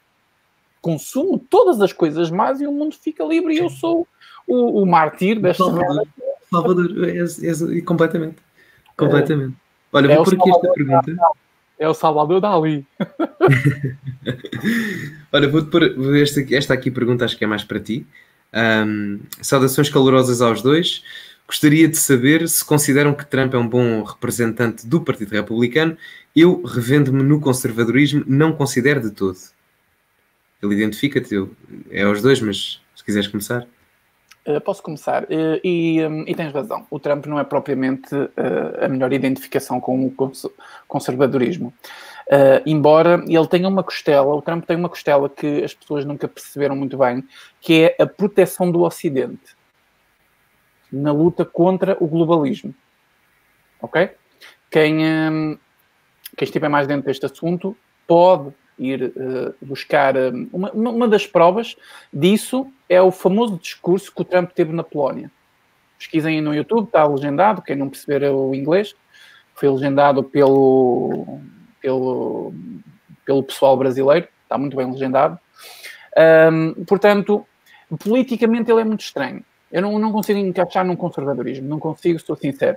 Uh, economicamente, nem, nem eu sei classificar, o Gonçalo pode fazer isso melhor que eu, mas talvez de louco eu poderia o classificar, mas o Gonçalo pode fazer melhor isso. No que diz respeito, no que diz respeito à sua forma de, de, de, de processar uh, a informação que nós dizemos, ah, ele é de direita, é de esquerda, pensa assim, pensa assado, um, o Trump tem, percebe uma coisa no mundo, que é uma coisa que muita gente ainda precisa de, de, de ver e provar mais que existe, que é a forma do globalismo querer destruir eh, o Ocidente. E o Trump protege isso. Um, tanto é que isso está chaparrado no focinho de todos os acordos que o Trump participou e que foi mediador, mas mediador não, foi ali... Um, mediador não tem nada a ver. Que foi... Uh, pronto. Fez, fez ali o negócio, por assim dizer. Faltam-me as palavras. Eu estou imen- extremamente cansado, eu peço desculpa. Uh, fez ali... Não é? O, o, o arranjinho, como se costuma dizer. A geringonça, a geringonça. Fez ali o, a coisa para funcionar. Entre todos os acordos de paz e reconciliações do Médio Oriente, Sudão, Irão, uh, agora assim de repente não me lembro. Uh, Foi com o Bahrein uh, também. Palestina, até a própria Palestina, em relação a Israel. O Trump conseguiu montar uma muralha da China, entre aspas, à volta de Israel. Desde que Trump conseguiu fazer esses movimentos geopolíticos divinais, que ninguém fala da forma geopolítica dele, dele funcionar, a forma dele fazer a geopolítica, ele não tem nada a ver com o conservadorismo. Já aí podem perceber que realmente tem uma visão muito mais além disso. Uh, ele parte para proteger o, o, os Emirados Árabes Unidos, exatamente, obrigado, Carlos, também, também, também está aí. E tem mais, tem mais um ou outro acordo que agora... Não, Coreia do Norte com a Coreia do Sul, Coreia do Norte com o próprio, com o próprio esse, Estados esse, Unidos. Esse para mim, digo-te, esse para mim ainda é mais... Esse foi top, puta que pariu. Esse, esse foi top. Uma coisa... Estás a ver, estás a ver quando tu vês, sei lá, um elefante em cima de uma árvore, não sabes como é que o gajo chegou lá? Não, ah, foi isso. Ele, é isso. Mas o gajo conseguiu. Tal e qual. E, e o encontro também com a Rússia, ele obrigou o, o, o, o, o Putin... a encontrar-se com ele num local muito, muito sensível para o que foi na, na, na União Soviética e a própria, as próprias lutas pela liberdade que, que aquela parte mais de leste teve com a Rússia. Portanto, ele... Pá, eu acho que esse, esse, o encontro que ele teve com o Putin ainda foi mais o elefante em cima da árvore. Ainda foi mais isso. Uh, para mim, na minha opinião. Um, em relação a... Voltando ao assunto, uh, a muralha que ele criou à volta de Israel, isso mostra que ele percebe exatamente que é preciso manter uma coisa no Ocidente, que é o cristianismo. E é isso, e o, e o Trump é um, é um... Não sei que tipo... Não sei se ele é protestante, se é católico. Sei que ele tem uma base moral cristã, isso é descarado, ele tem. Uh, isso... converte o Trump dentro do que nós chamamos simpaticamente o conservadorismo, mas eu concordo com o, com o Rodrigo, uh, não encaixo nem revejo o, o Trump como sendo um conservador, por assim dizer. Sim, eu, eu também não concordo que o Trump seja o típico conservador, aliás... Mas é mais importante que isso, mas ele é mais importante, desculpa Gonçalo, é mais importante que isso. Ele percebe o que muitos conservadores não percebem. Ele percebe o que muitos conservadores não percebem, que é, é preciso combater o globalismo, juntamente com a China. E ele percebe isso. E isso Sim. faz dele a última muralha, novamente, a última muralha contra a China, a última muralha contra a destruição do Ocidente. Quando eu falo Ocidente, obviamente que eu estou a falar de todo...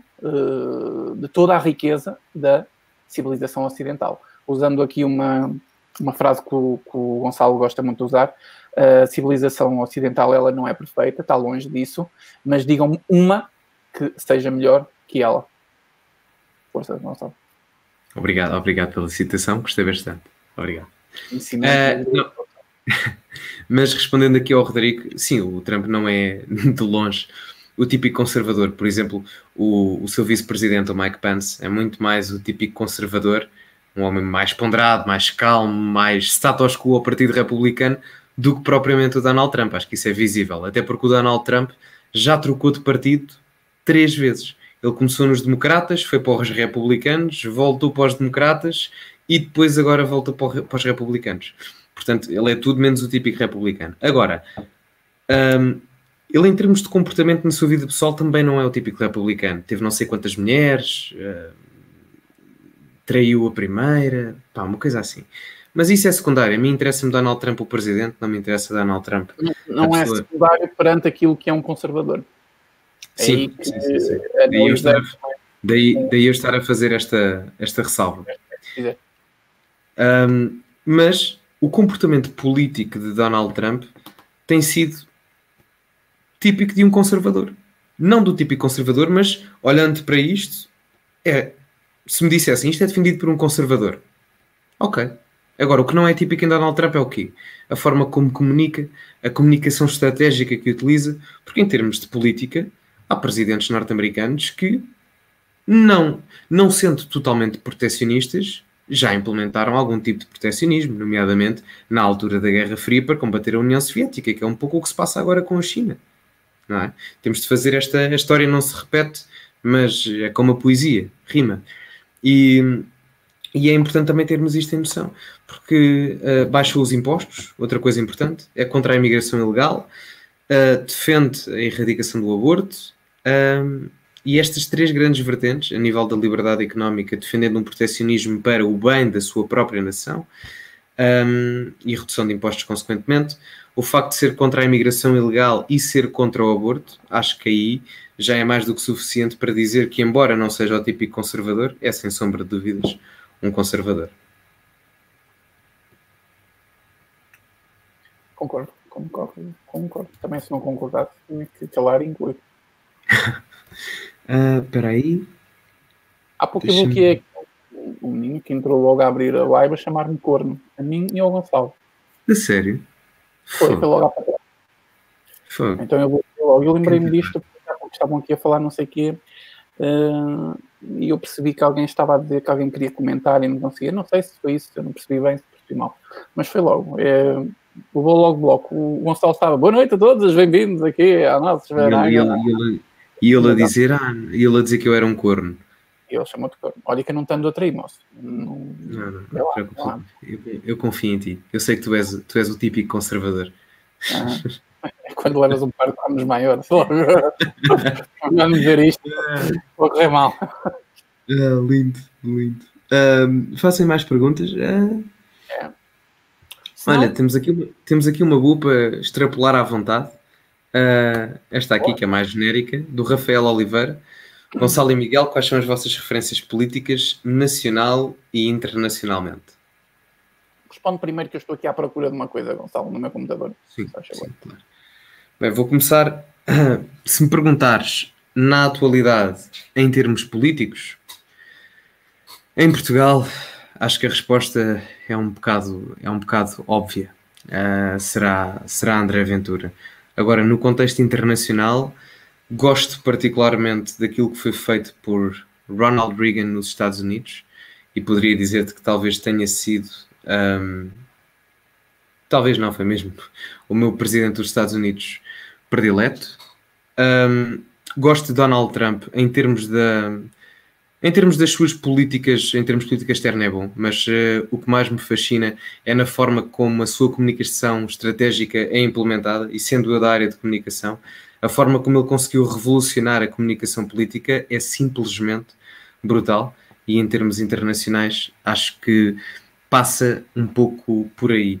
Posso dizer também que gosto bastante de Margaret Thatcher, a ex-primeira-ministra do, do Reino Unido, e, e era, e era digo-te que gostaria de ter vivido numa altura em que Ronald Reagan e Margaret Thatcher coordenavam aquilo que era a ligação do, das duas grandes potências do Ocidente ao mesmo tempo na década de oitenta, que foi talvez a altura onde prosperámos mais enquanto civilização.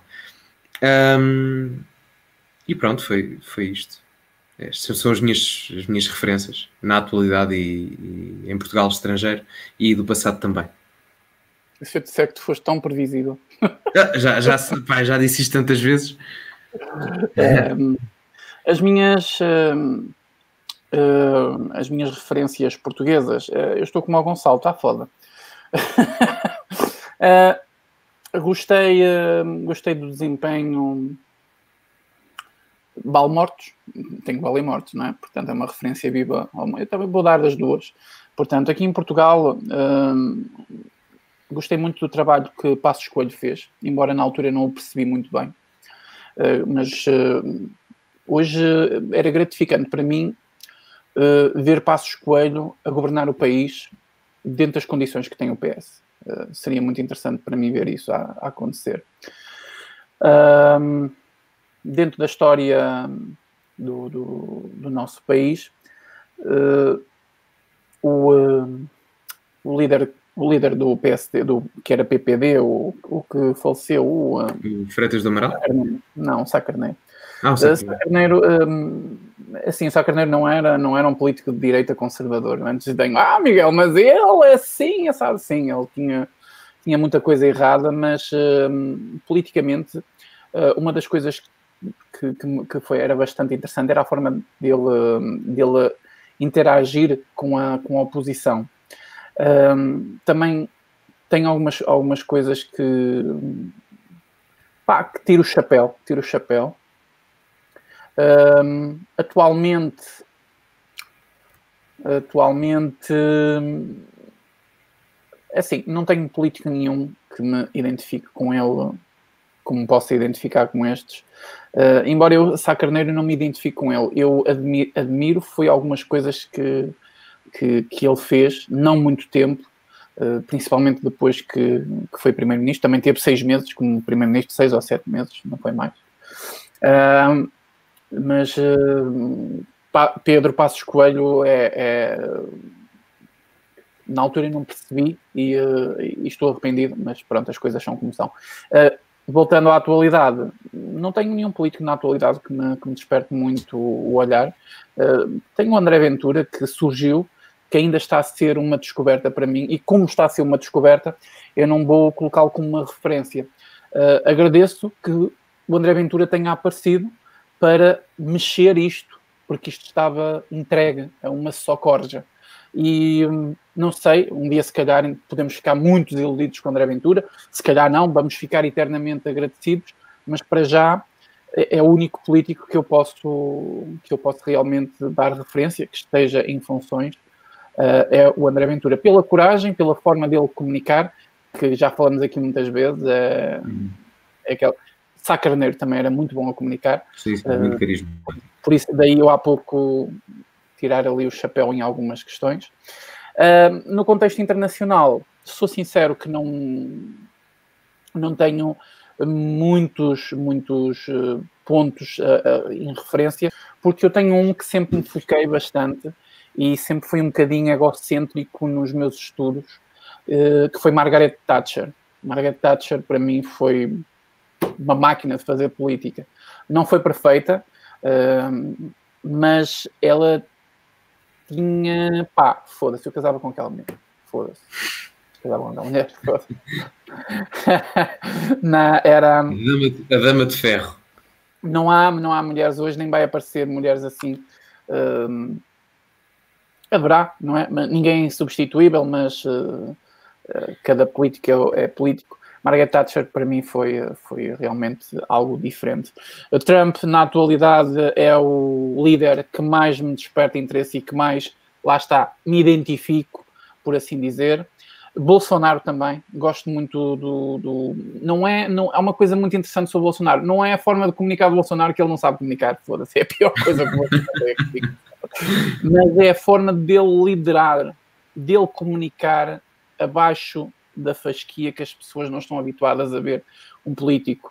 Uh, ontem ainda, por exemplo, eu vi um vídeo muito interessante do Nordeste. Uh, basicamente, se tiver aqui alguém do Brasil, um grande abraço e beijinho para o Brasil. Sabem que o Brasil está sempre aqui no, no meu peitinho. Uh, aliás, diariamente está dentro do meu peito, que é exatamente, não é? Mas uh, onde, uh, até, até, até foi aquela que me mostrou. Ele no Nordeste uh, abriram mais um, um furo de água e uh, há um momento da explosão que a água parece, não é um poço de petróleo, é um poço de água. E a alegria daquelas crianças todas que um, só Deus sabe a, a sede e a dificuldade que é viver sem água, uh, e ver a alegria do Bolsonaro no meio deles, no meio deles, a molhar-se, sem seguranças, ali como se fosse um puto, também aos saltos. Epá, aquilo, não, aquilo não dá para, para, para ensinar. Aquilo não dá para ensinar. É isso... O Bolsonaro é honesto demais para ser político. E hum, não me interpretem mal. Eu quero que um político, um político seja honesto. Uh, mas uh, o Bolsonaro também foi um grande responsável por alguns despertares meus. Foi através do Bolsonaro que eu comecei a perceber algumas coisas no Brasil e comecei a fazer algumas ligações. Na altura que eu conheci o Bolsonaro, eu já estudava marxismo, já tinha uma ideia que era marxismo, mas foi nessa altura que eu descobri tudo, descobri Olavo Carvalho, descobri outra, outras pessoas que ainda hoje, ainda hoje sigo, descobri o, o Bolsonaro, descobri o Bolsonaro pela pior parte dele. E, portanto, também tenho, tenho como referência, não é um político que eu... Ah, o primeiro político... De... Não, não é, mas também tenho. Um, e também não, não, não sei muito sobre a vida dele, mas uh, o pouco que eu sei também achei interessante, porque até o Gonçalo também falou dele, é, já há muito tempo que ele já, já disse isso mais que uma vez, que era Ronald Reagan, que era, que era um político também bastante astuto e bastante interessante. Mas para mim o Reagan estava sempre a representar um papel, meu, porque ele é puta ator. Portanto, ele para mim teve sempre a representar um papel. Agora não sei se ele era bom ator ou se era bom político. Não, e sabes, sabes, sabes que o, o Trump e o Reagan um, são, são, têm histórias muito semelhantes. Ambos trabalharam bastante tempo em televisão. O Reagan era ator de Hollywood e o Trump fazia reality shows e não sei o quê, etcétera. E, e ambos passaram pelo Partido Democrata antes de serem presidentes pelo Partido Republicano nos Estados Unidos. Foi? Que, que é interessante, sim, sim, sim, sim. sim. E deixa-me só acrescentar...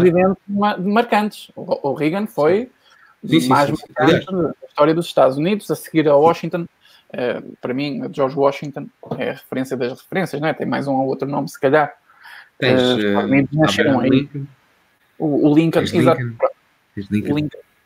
O Lincoln, tipo, não dá. É a referência. Uh, e deixa, deixa-me só... Deixa-me deixa só acrescentar a mais dois nomes. Não é bem um político, mas eu gosto particularmente, que é Dom João segundo. Acho que é bastante importante. É um líder bastante importante para a história de, de Portugal. Se hoje em dia somos reconhecidos pelo que fizemos à volta do globo, muito devemos a Dom João segundo e às decisões que tomou. Um, e no contexto internacional atual, porque estavam a perguntar aí, estavam a pedir mais nomes, uh, Nigel Farage. Nigel Farage é opá, o líder do, do, do U K I P. O, o, o extremista nazista. Sim, sim, sim.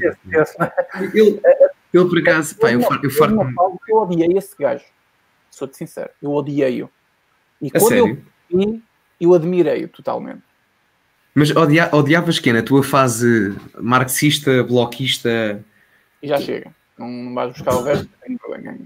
Não, não, não, não, não. Nessa, fase, nessa fase eu odiava o gajo quando o gajo fala, e depois a comunicação social fazia o favor de, de matiçar ainda mais, não é? Eu odiei-o. Quando eu percebi, pá, quando o gajo começa a falar, eu já me começo a rir, porque eu sei que ele vai dar uma tanga do caralho àqueles merdas que estão lá. Não, mas é mesmo. Pá, eu, eu, eu digo-te, é, provavelmente das pessoas, não é tão estratégico como Trump no tipo de comunicação que faz, é melhor do que Trump na argumentação, mas em termos de carisma, o Nigel Farage é do melhor político que eu já vi. Os discursos que ele fez ao claro. longo do tempo que esteve no Parlamento Europeu, houve dos melhores que eu já vi. Claro. Dos melhores.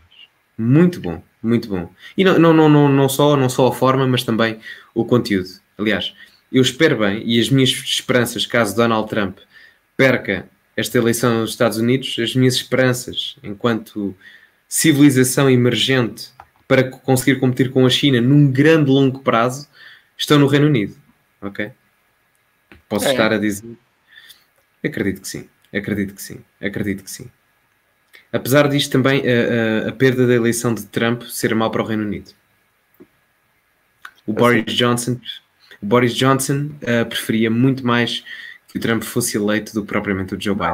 Não, o Biden vai, porque... vai acabar com, com os acordos que o... Não, completamente. Até porque estraga aquela, um, um pouco aquela ideia do, do regresso ao Império, um Império Britânico, à Commonwealth, que o, que o Reino Unido queria, não é? Uh, a ligação mais forte com o Canadá, com a Austrália, com os Estados Unidos. Aliás, não é por isso que agora nas negociações do Brexit o que o Reino Unido está a tentar fazer é ter com a União Europeia os mesmos acordos económicos que o Canadá e a Austrália têm com a União Europeia. Portanto, logo aí diz muito, logo aí diz muito do que é que o Reino Unido pretende. Não, não vai ter, acho que o Biden, a coisa vai ficar apertada para o Reino Unido. Vai ficar um bocado apertada. Vai, vai. Uh, por exemplo, não sou aquele, aquele gajo de ter Le Pen como, como uma referência política. Não tenho de todo. Uh, até pelas ligações dela à própria, à própria Rússia não, não, não me é muito simpática. Le Pen. François? François. É, je parle un petit peu. Um, mas uh, digo-te... Não, aqui? Nada. Não, mas é pá, uh, digo-te que a Le Pen, uh, não sou grande apologista da política económica da Le Pen, até porque gosta de um Estado forte e intervencionista. Agora, o que é que me agrada na Le Pen? Não é uma referência política para mim, de longe, não é? Uh, agora, o que é que me agrada na Le Pen? A França, neste momento, tem graves problemas em termos de imigração ilegal, graves problemas, com, tendo em conta o contexto ocidental, em termos de terrorismo, e se nós temos problemas que colocam a vida das pessoas em risco, então, meus amigos, então é melhor preocupar-nos primeiro com a segurança, que é para depois podermos concentrar-nos na economia. Porque não vamos conseguir, de certeza, ter uma economia saudável se os nossos trabalhadores, os nossos contribuintes, andarem a ficar sem cabeças no meio da rua.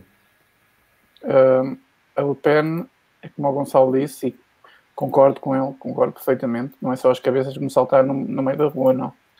Uh, a Le Pen é... é a forma política que, neste momento, a França precisa. Não é uma política... Não é o, de... não é o ideal, não é o, não é o ideal, percebes? Não é, não é de todo, não é de todo, mas dentro das opções disponíveis, é como se fosse... Estás a ver quando um, um, um puto se porta muito a mal e tem que ter um castigo severo que é para ver se aprende? Yep, é isso que é, tem que acontecer à é França. Isso mesmo, é isso mesmo. Percebes? Mas não é, não, é, não é nem de perto nem de longe uma referência política para mim. Não, não, não. Uh, outros nomes que, que eu refiro aqui uh, com, com frequência, já agora também, uh, admiro bastante e demorei muito tempo a perceber, e sou sincero que uh, alguns, alguns ensaios escritos eu tenho que ler várias vezes e ir buscar algum conhecimento à parte. Uh, era Roger Scruton, porque ele já morreu, não é? Infelizmente, ficamos sem um grande filósofo. Uh, admirava muito aquele homem, não? Foda-se, perdia horas e horas a ouvi-lo, a ler os livros que, que comprei uh, de Roger Scruton. Falta-me um livro dele, penso eu, se não, se não estou em erro, uh, mas principalmente a ler ensaios que ele dava para universidades, uh, entrevistas, debates.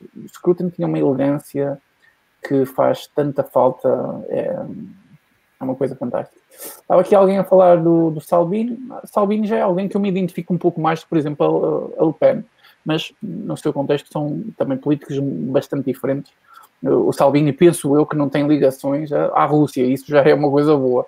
Uh, o Vox, além do Vox ligado à Espanha, eu não tenho qualquer particularidade em, em referir, pelo contrário, uh, acho que o, o Vox já nos ofendeu e bastante, e sei que foi propositado naquela cena do mapa, eu fiquei bastante... Ficaste uh, sentido. Uh, assim, caralho... Fiquei um bocado lixado. Ficaste sentido, Ficaste sentido. Mas olha, olha que eu por acaso recordo-me de uma entrevista, sim, não estou, sim, se não estou em erro foi à SIC ou à SIC Notícias, vejam isso, isso deve estar em algum lado, em que perguntaram a André Ventura, entre Trump, Salvini, Santiago Abascal, o líder do Vox, ou, ou Bolsonaro, com qual destes quatro se identifica mais? E Trump respondeu, Santiago Abascal, o líder do Vox. Foi. Curioso. Curioso, curioso, curioso. Muito curioso. Não, mas mas foi, foi antes. Bastante diferente, Trump, desse tipo de... Não, de... não, não sei até, sabes, não sei até que ponto é porque é que, porque é que o Ventura disse isso. Eu acho que foi mais pela questão, pela questão económica, porque o Vox, como Chega, é bastante favorável a um liberalismo económico. Em termos de imigração, o Vox é um pouco também aquilo que o Chega defende, que é, nós somos contra a imigração ilegal, e dentro da imigração legal tem que haver vantagens para pessoas que falem português e venham de países que a língua oficial é portuguesa, comparativamente às pessoas que vêm do Paquistão ou da Índia ou de outro país que não se fala português. Portanto, aí acho que foi mais por aí que ele, que ele disse isso. Um, mas sim, também fiquei bastante ofendido com aquela, vou dizer piadola para ser simpático, uh, da bandeira. Não, não, não gostei, não teve piada, e se não foi durante estes oitocentos anos que nos conseguiram conquistar com um exército dez vezes maior que o nosso, também não vai ser nos próximos. Coitados. Agora já não levam nos cornos, mas eu temos que levar. Uh, oh Gonçalo, eu queria, eu queria fazer aqui uma coisa para também uh, passar aqui. Uh, Lembras-te da entrevista que te mandei? Do... Uh... Do, do... Sim, sim. Eu, eu queria colocar aqui a entrevista... Ok? E uh, ir passando a entrevista e tu analisar-o, está bem? Porque é uma coisa importante. Acho que esta entrevista é importante porque este, este fulano, ele tem, ele tem uh, opinião... Tem pontos fortes. Muito, muito, ok. Então, eu vou tentar aqui fazer isso. Eu vou colocar aqui o vídeo e vou tentar colocar o som. Tem aqui uma opção que penso que vai dar. Eu quero que as pessoas, e já agora tu desse lado também, não sei se vais ter essa percepção ou não, me digam se estão a ouvir o áudio. Se estiverem a ouvir o áudio, digam nos comentários que depois voltamos ao início. Só vamos fazer aqui um teste em direto, porque era interessante que estivesse aqui, tá bom? Deixa eu ver se dá. Até vou meter aqui só o Gonçalo, porque só o Gonçalo é que interessa neste momento. Consegues, consegues pôr o som? Ou meter play, ouçam se conseguem ouvir alguma coisa. Determinantes na forma do cenário que é nos Estados Unidos, a pandemia e a economia, o comentário nesta edição da noite. Epá, eu ouço muito mal. Não sei se sou eu. Recentemente, a administração Trump anunciou, revelou os números muito acentuados do crescimento do P I B este ano, no terceiro trimestre de, do ano. Vamos esperar só aqui um bocadinho, mais alto. Eu não consigo mais alto. O, o programa só me permite partilhar o áudio e não, não, dá, não dá para aumentar o volume. Epá, é que eu não ouço. Está muito baixo. Então. Mas posso, pá, eu vi, eu, vi, eu vi o vídeo e se quiseres posso fazer um resumo do que é que ele diz e do que é que concordo e não concordo. Então vamos fazer assim, é melhor.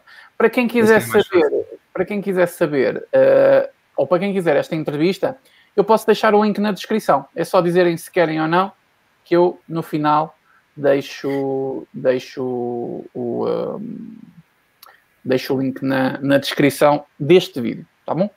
Portanto, eu vou desligar aqui, Gonçalo, e tu ficas sim, sim, aí. Sim. Coordena aí. E okay. É importante falar porque isto foi uma coisa importante, não é? Sim, sim, sim, sim.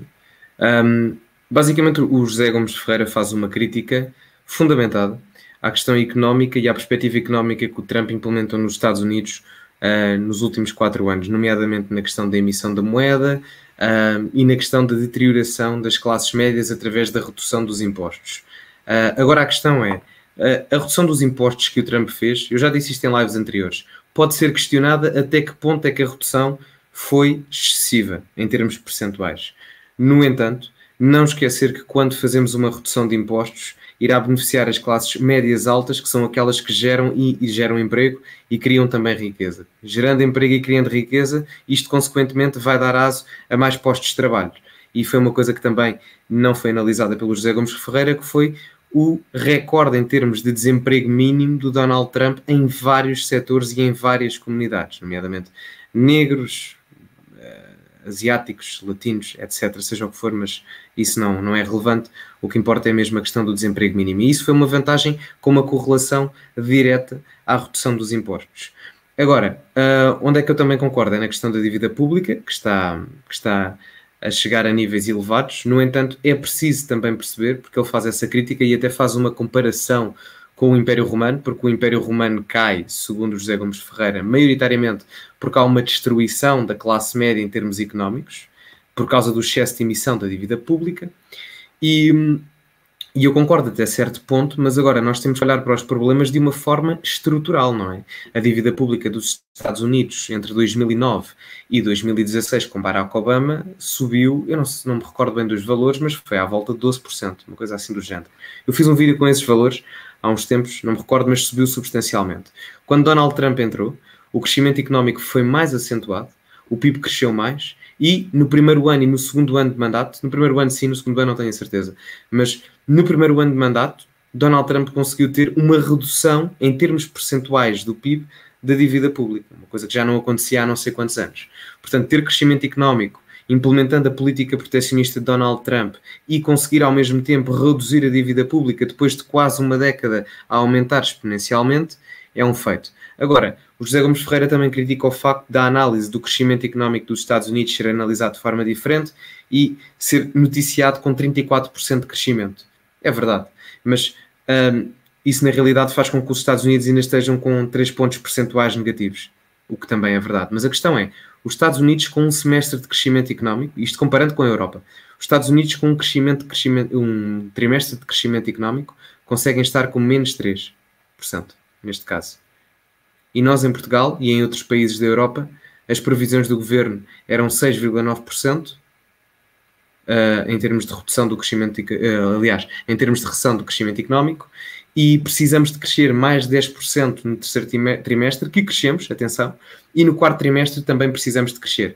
O terceiro trimestre, trimestre era plausível que crescêssemos, mas no quarto é mais complicado. Portanto, temos que fazer também uma análise heterogénea e não comparar uma realidade isolada, temos de comparar também com uma realidade próxima, mas que seja substancialmente diferente, para percebermos até que ponto é que é só mau ou também até que é só bom, porque não é só mau e também não é só bom. Acho que também pesou ali um bocadinho de revés ideológico por parte de José Gomes Ferreira. Concordo em algumas partes, como referi, já enunciei, mas discordo de outras, nomeadamente nesta que acabei de referir.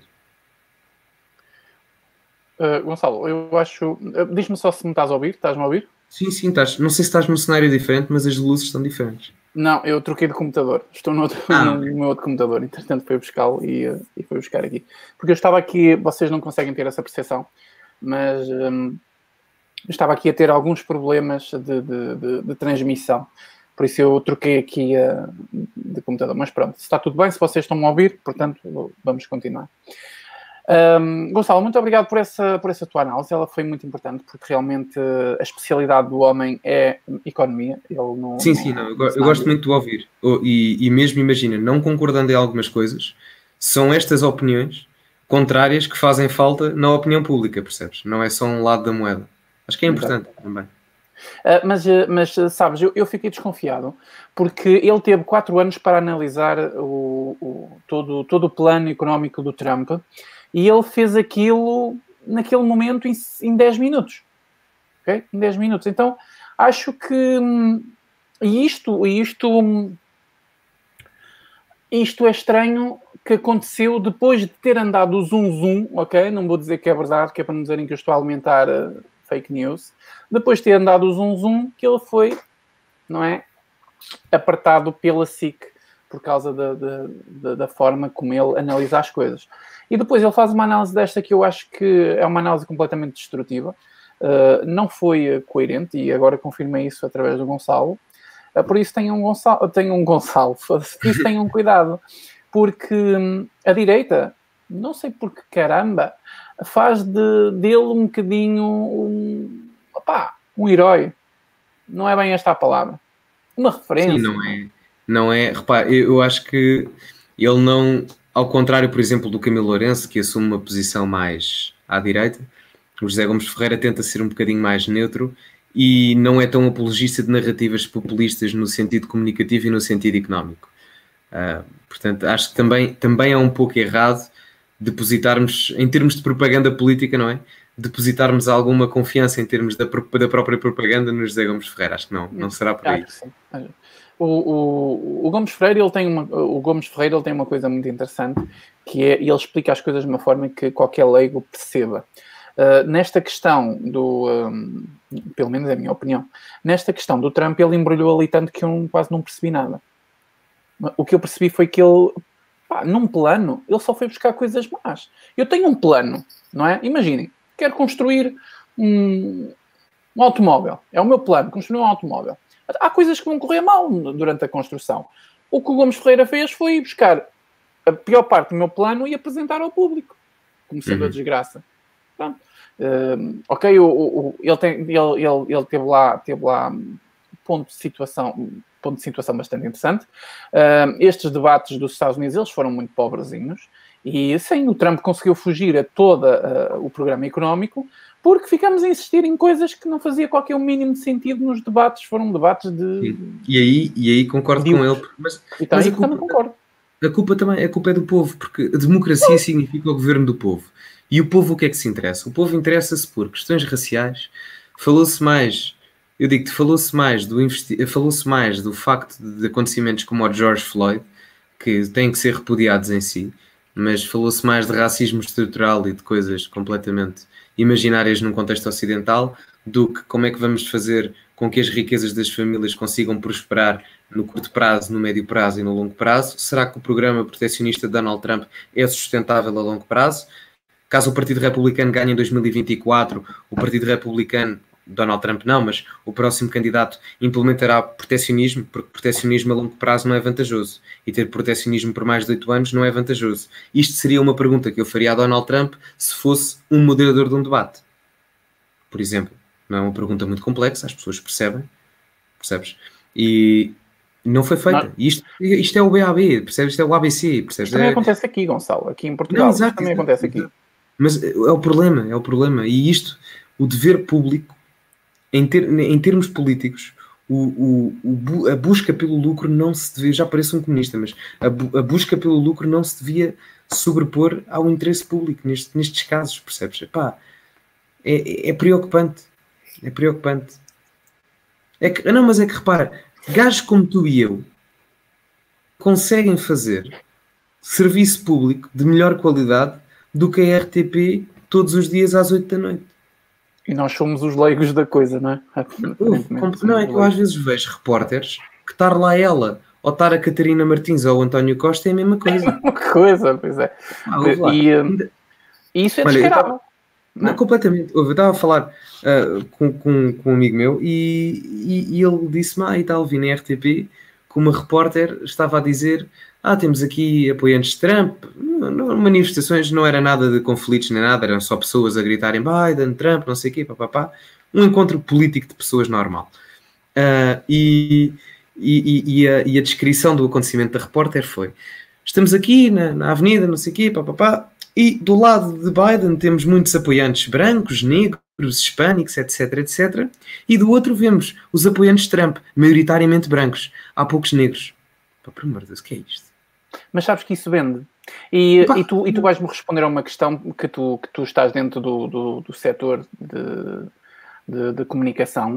Uh, se calhar é isso que eles querem que digam. Se calhar o, o, o diretor da redação disse àquela jornalista... Atenção, sim, sim, que eu sim. quero que fales da, da cor do pessoal claro. que está lá. Claro. Tá? Claro. É para falar da cor, não interessa políticas, não interessa claro. para nada. Claro, claro. E se a jornalista não quisesse, gost... era despedida também, com certeza. Completamente. E ela, precisa, e ela precisa de comer, não é? Uh, e é pá, mas é, é preocupante, sabes? É preocupante. Mas depois é curioso que os cubanos e os venezuelanos, ou seja, a malta que vive em ditaduras comunistas, votaram todos em quem? Sabem quem é que eles votaram, aqueles trapaceiros? Votaram no Trump, não é? Porque sabem o que é que é ter fome e um prato vazio. Pronto. Pois é. Exato. Yeah. E, e agora, que é para não alterar as estatísticas, há fontes de comunicação social a quererem incluir os cubanos e os venezuelanos na população branca e não nos hispânicos. Agora já são brancos, agora já contam Sim, como não, branco. É, na Venezuela agora aprende-se sueco, sabes? É isso. Não sabia. Foi, não... Lucas de olhos azuis. Foi, foi, foi, foi. foi. Pá, uma coisa completamente ridícula. Muito bem, Gonçalo, eu se calhar vou sugerir aqui uh, planos para o futuro. Planos não, resultados para o futuro. Uh, nós já fizemos um bocadinho isso, mas o, o que é que vai acontecer agora, daqui para a frente? Primeiro, quando é que saem os resultados? Quando é que sabemos finalmente dia, quem é o, o presidente da, da dia, República dos Estados Unidos? Dia doze de novembro saem os resultados nos estados decisivos. Uh, no entanto, a situação indo para o Supremo Tribunal só para dezembro, final de novembro, inícios de dezembro, é que poderemos ter um, uma resolução. Certamente antes de dois mil e vinte e um teremos uma resposta absoluta, mas isto ainda pode demorar. Atenção que isto ainda pode demorar, mas certamente antes de dois mil e vinte e um, porque o próximo presidente tomará a posse, acho que é vinte de janeiro. Mas é ali, acho que, acho que é mesmo a vinte de janeiro, se não for a vinte de janeiro é quinze de janeiro, dezassete de janeiro, ali por volta desses dias. Uh, portanto, ainda pode demorar um bocadinho, pode ser já dia doze, caso Donald Trump não conteste a situação. Caso Donald Trump conteste a situação, a situação vai para o Tribunal, para o Supremo Tribunal, e demorará certamente algum tempo a ser resolvida. Nunca depois de dois mil e vinte e um. Portanto, não pensem que amanhã vão levantar o rabito da cama, vão à internet e hum, sim. Biden, mas até lá nós vamos ter a comunicação social sempre a injetar sim. Sim, toda a Biden campanha ganhou... no Biden. Atenção, Biden, Biden até pode ganhar amanhã, atenção, ele pode anunciar vitória amanhã. Agora, há estados, os estados decisivos só lançam o resultado final e o verdito final no dia doze. Atenção. Isto vai parar ao Supremo? Vai, vai, quase certeza, até porque mesmo que a comunicação social esteja a dizer que as provas não são fidedignas e não sei o quê, papapá... Um, a comunicação Trump, social hoje Trump... disse que duas ações foram rejeitadas? Diz, diz. A comunicação social disse hoje que... Eu não percebi muito bem, porque sou-te sincero que eu estava a almoçar e não estava com muita atenção. Certo. Aliás, eu dispenso bem a televisão, mas pronto.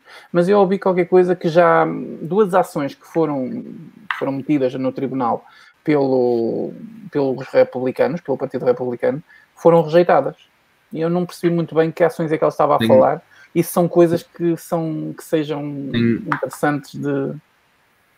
Tenho que, tenho, tenho que ver agora. O que eu vi foi que na Pensilvânia, um, um dos estados decisivos, um, Donald Trump estava encaminhado para conseguir uma revisão daquilo que será os votos, se são fidedignos, se são legais, se não são legais, etcétera. Está bem encaminhado. Uh, também vai conseguir uma recontagem, não me recordo se é no Wisconsin ou no Michigan, num deles os dois, um, e portanto as coisas estão-se a compor para efetivamente tudo ir para o Supremo Tribunal.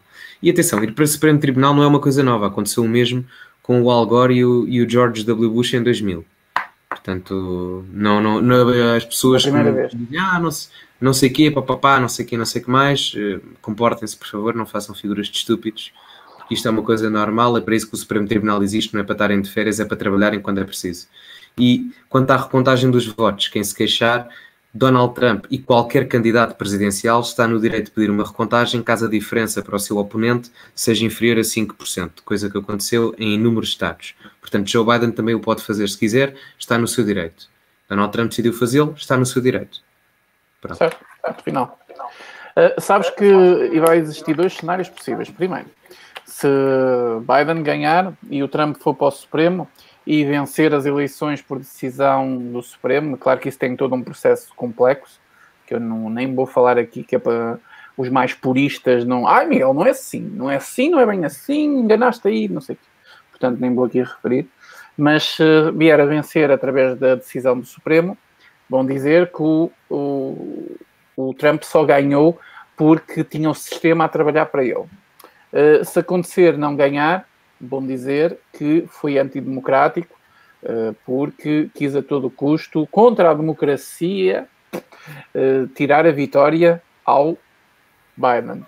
Uh, e se acontecer exatamente uh, o contrário, se Trump até vier a ganhar agora, uh, sei lá, de repente pode vir ao cenário, é uma coisa muito pouco, muito pouco provável que venha a acontecer, mas se mudasse esse cenário e uh, o Trump ganhasse agora sem ser preciso recurso, uh, com certeza que iriam usar o, o, o mesmo, o, a mesma desculpa sobre a fraude que tinha acontecido ali, alguma questão da fraude. Portanto, a esquerda vai sempre queixar-se, a comunicação social vai sempre defender o seu candidato.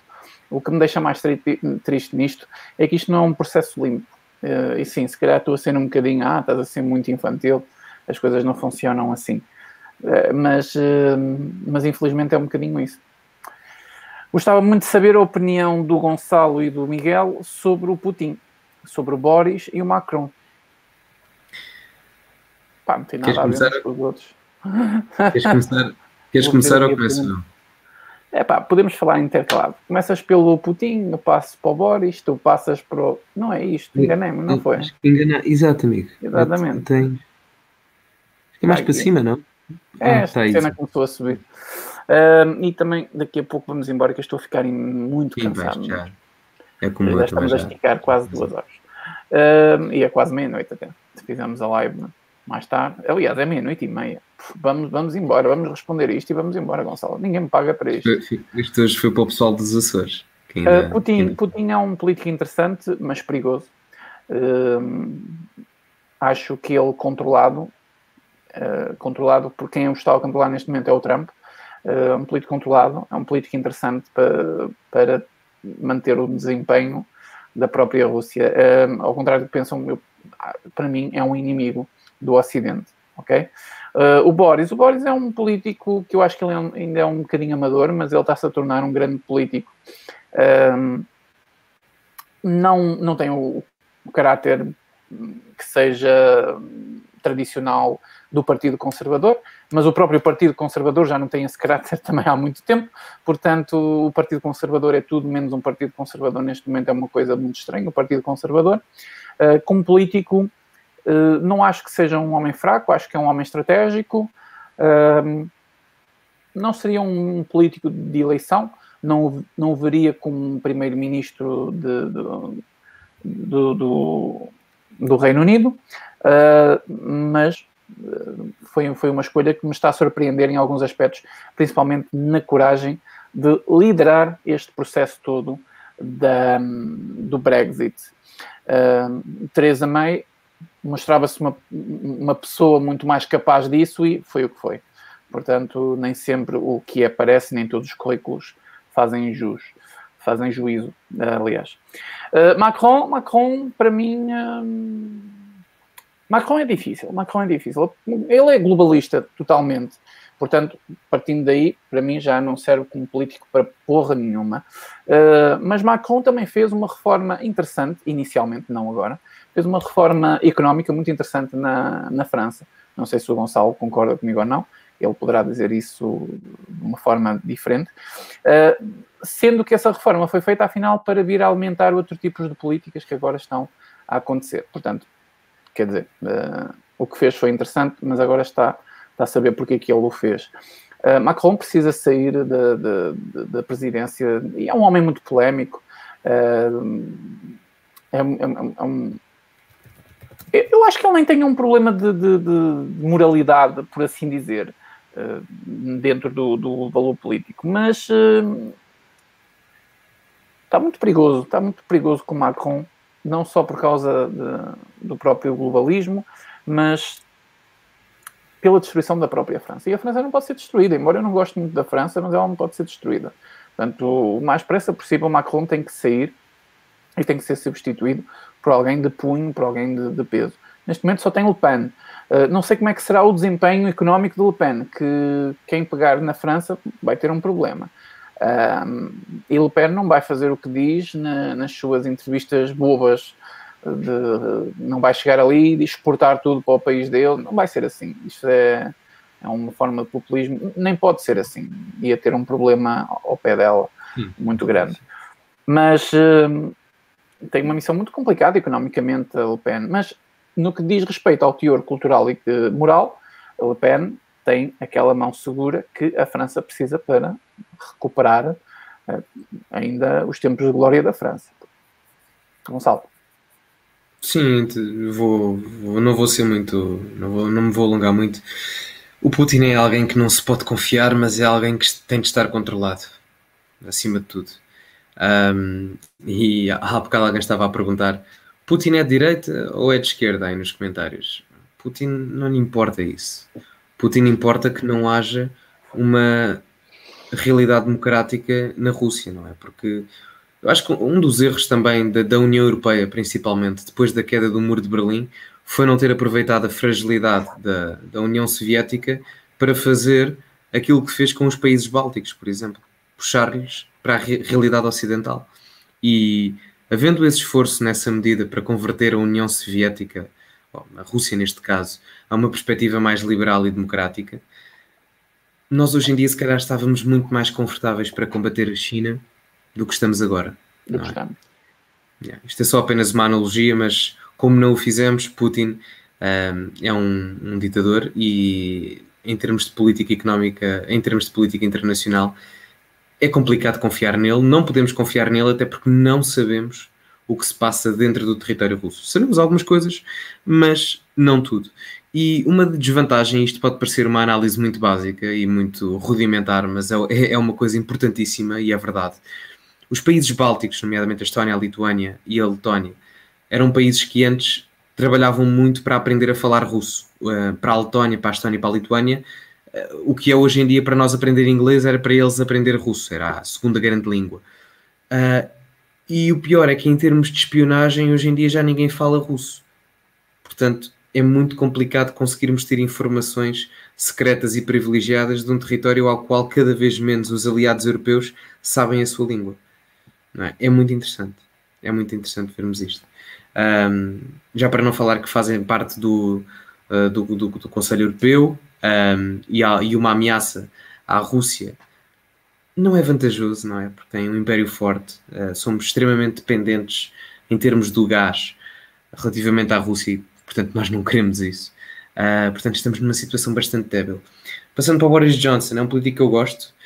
Uh, teve algumas dificuldades ao início, mas conseguiu uma coisa que já não acontecia há muito tempo, que é uma maioria absoluta no Reino Unido, e está de parabéns por isso. Um, tem uma relação relativamente boa com o Nigel Farage, o que me agrada, porque se queria fazer o Brexit tinha que o ter, ou em contrapartida não o iria fazer. Uh, e tu disseste uma coisa que é muito interessante, que está a tornar-se num político fantástico, e é verdade, porque nas negociações do Brexit muita gente dizia, ah, e tal, este homem vai saltar e vai pular a lei internacional. Conseguiu arranjar medidas que a União Europeia já tem com outros países para dizer não, não, vocês é que depois saltam a lei internacional porque não querem ter as medidas que têm com outros connosco. Portanto, obrigado, exato. Portanto, e depois há a questão da fronteira das Irlandas. E o que é que isto gera? Que no final quem fique, quem fique prejudicado seja a União Europeia e não o Reino Unido, porque o Reino Unido apresentou as soluções, a União Europeia que as rejeitou. Não é? Sim, é verdade, é verdade. E afinal e, e, são os democratas aqui. Não, exato. E depois vejam, e isto para mim é que é o mais surreal, o arzinho do homem a dar entrevistas depois das negociações do Brexit. A Van der Leyen toda preocupada, não sei o quê, papapá, e o Boris Johnson a rir-se, quase irónico, porque sabe que a batata, a batata quente não está do lado dele, de certeza. Nem vai estar.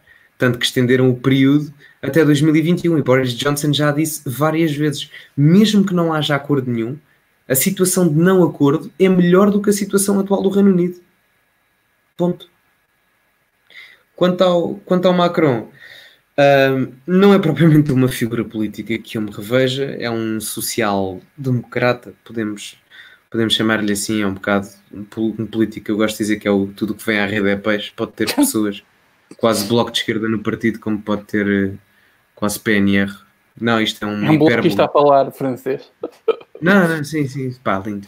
É, isto, é um, isto é uma hipérbole, mas é um pouco isso.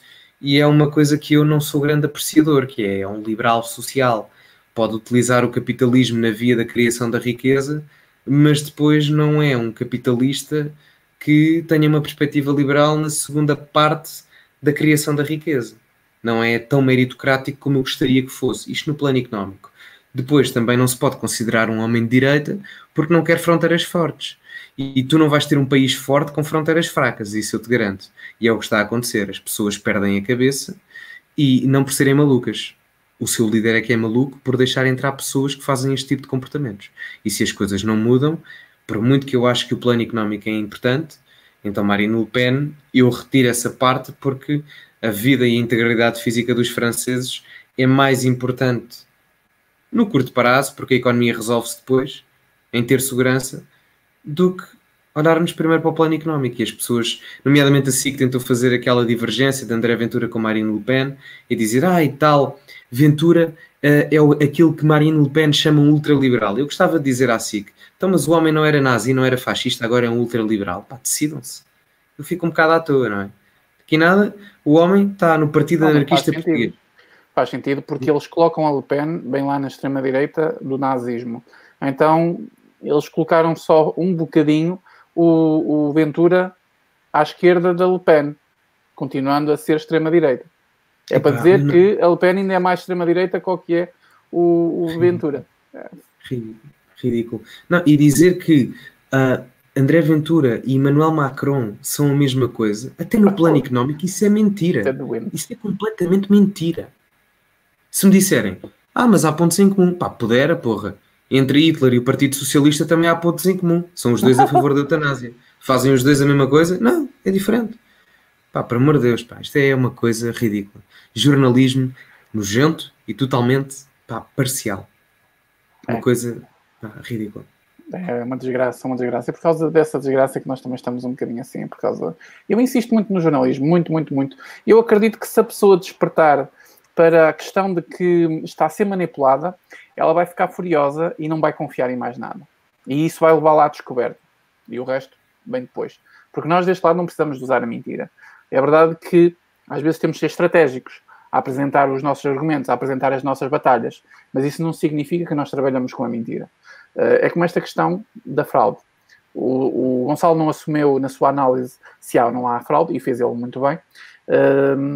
Eu sou da mesma opinião, mas eu acredito, no meu íntimo, que pela, pela, pela, pela maldade intrínseca que tem uh, o, o próprio Partido Democrata, uh, bem lá no fundo, é um partido que está ligado a coisas muito, muito, muito más, uh, que, que isso foi, foi organizado e que está a ser feito. Eu acredito, não assumindo aqui uh, dessa questão. Um, Vamos fechar, Miguel. Estamos com duas tá. horas. Vamos lá. Vamos. Gonçalo, queres começar a lá e depois passo-te a palavra. Sim, tá sim, bom? Sim, sim. Muito bem. Um, um grande abraço para ti, Gonçalo. Muito obrigado por estares aqui. Deixar já aqui esclarecido que quando saírem os resultados, nós não sabemos quando, ou um, um, um vencedor, por assim dizer, eu e o Gonçalo voltamos. Vamos tentar logo fazer no dia a seguir ou no mesmo dia que saia o resultado. Sim, sim. Vamos é capaz... Tentar. É capaz, é capaz, é provável que consigamos fazer no mesmo dia, porque nos Estados Unidos são menos de cinco horas, seis do que em Portugal, e, portanto, devem sair logo de manhã e aqui Exato. será à tarde. Dá-nos tempo de organizar a, a live. Portanto, será à volta do dia doze de novembro. Será à volta do dia doze de novembro. Fiquem atentos. Até lá nós, vamos, nós vimos cá, ok? Mas se sair alguma novidade em que mereça a live, eu e o Gonçalo organizamos, só para esclarecer isso. Um, sigam o meu perfil do Facebook e do Instagram e aqui o canal. Eu sei que não tenho feito muito conteúdo, eu sei que estou um bocadinho desligado, mas eu tenho uma vida para começar. Uh, segundo, estou um bocadinho desmotivado com algumas questões uh, políticas, estou um bocadinho desmotivado uh, e eu, junto-se útil ao agradável, estou um bocadinho distante. Vejo com o Gonçalo, eu não tenho visto os vídeos, Gonçalo, porque eu não ando a ver política daqui no YouTube, porque eu nem, tenho, nem gostado muito em cima do YouTube, estou mais até em cima do Face. Mas vejo que o Gonçalo tem mantido o ritmo de vídeos, ainda bem, assim não preciso escuteá-lo. Uh, está, está a cumprir com o que disse, é muito bom. Portanto, sigam o canal do Gonçalo, sigam também o meu, o meu canal, as minhas outras redes sociais. Eu estou mais presente no Facebook, no Facebook. Deixo um grande abraço para ti, Gonçalo. Muito obrigado por estares aqui. Espero Bem, que tenham gostado desta live. Mostramos um bocadinho uma forma diferente que vocês não encontram na comunicação social. Isso não faz de nós fake news ou mentirosos. Simplesmente faz de nós alguém que tem uma outra visão que ela não, não é transmitida. Uh, a todas as pessoas, toda, toda a gente que esteve aqui de princípio ao fim, nós tivemos uma audiência sempre bastante estável, uh, entre talvez os cento e cinquenta e os duzentas pessoas, agora deixou um bocadinho mais, que também já é bastante tarde. Um, está aqui alguém a pedir para partilhar as redes sociais, eu vou partilhar sim as redes sociais, ou vou deixar depois na, na descrição, quem quiser. Mas é fácil, as nossas redes sociais é fácil. Vais ao YouTube, escreves Gonçalo Sousa, o canal de Gonçalo aparece logo. Miguel Macedo, é este canal que tu estás a assistir. Vais ao Facebook, escreves Miguel Macedo Opinião, encontras logo o meu perfil. Uh, Instagram é a mesma coisa, Miguel Macedo Opinião. Encontras os nossos perfis de forma fácil, é mais fácil do que estar aí a deixar links e links, é muito mais fácil. Gonçalo, um grande abraço para ti, meu amigo, nós vamos falando, já sabes. Para vocês todos também um abraço e beijinhos para todos. Fiquem atentos aqui aos nossos canais. Encontramos-nos numa próxima live ou num próximo vídeo. Fiquem todos com Deus. Boa noite. Bom fim de semana. Gonçalo, passo-te a palavra. Até à próxima. Muito obrigado, Miguel. Mandar um grande abraço a todas as pessoas que estiveram aqui. Tivemos uma, uma audiência brutal. Ultrapassámos as duzentas pessoas. Creio que já não acontecia isto desde a, desde a live que fizemos sobre as legislativas em dois mil e dezanove. Desde que fizeste striptease. Ah, pois é. Ah, não devias ter dito isso. Não devias, não devias, não devias, não devias. Mas corta, corta, a emissão, corta a emissão. Deixa, deixamos para a próxima, deixamos para a próxima. Fazíamos um Patreon com isso. uh, será lindo. Mas um grande abraço a todos. Muito obrigado pelos comentários, pelas perguntas interessantes que deixaram. Obrigado a quem partilhou. E, meus caros, um, em breve vamos estar aqui novamente. Passem pelo meu canal. É só escreverem Gonçalo Sousa no YouTube e aparece logo. Passem pelos perfis do Miguel, Miguel Macedo Opinião, e aparece logo. É muito simples, já temos engajamento para isso. E, como é óbvio, e como também é de costume, acima de tudo, cultivem-se e até à próxima.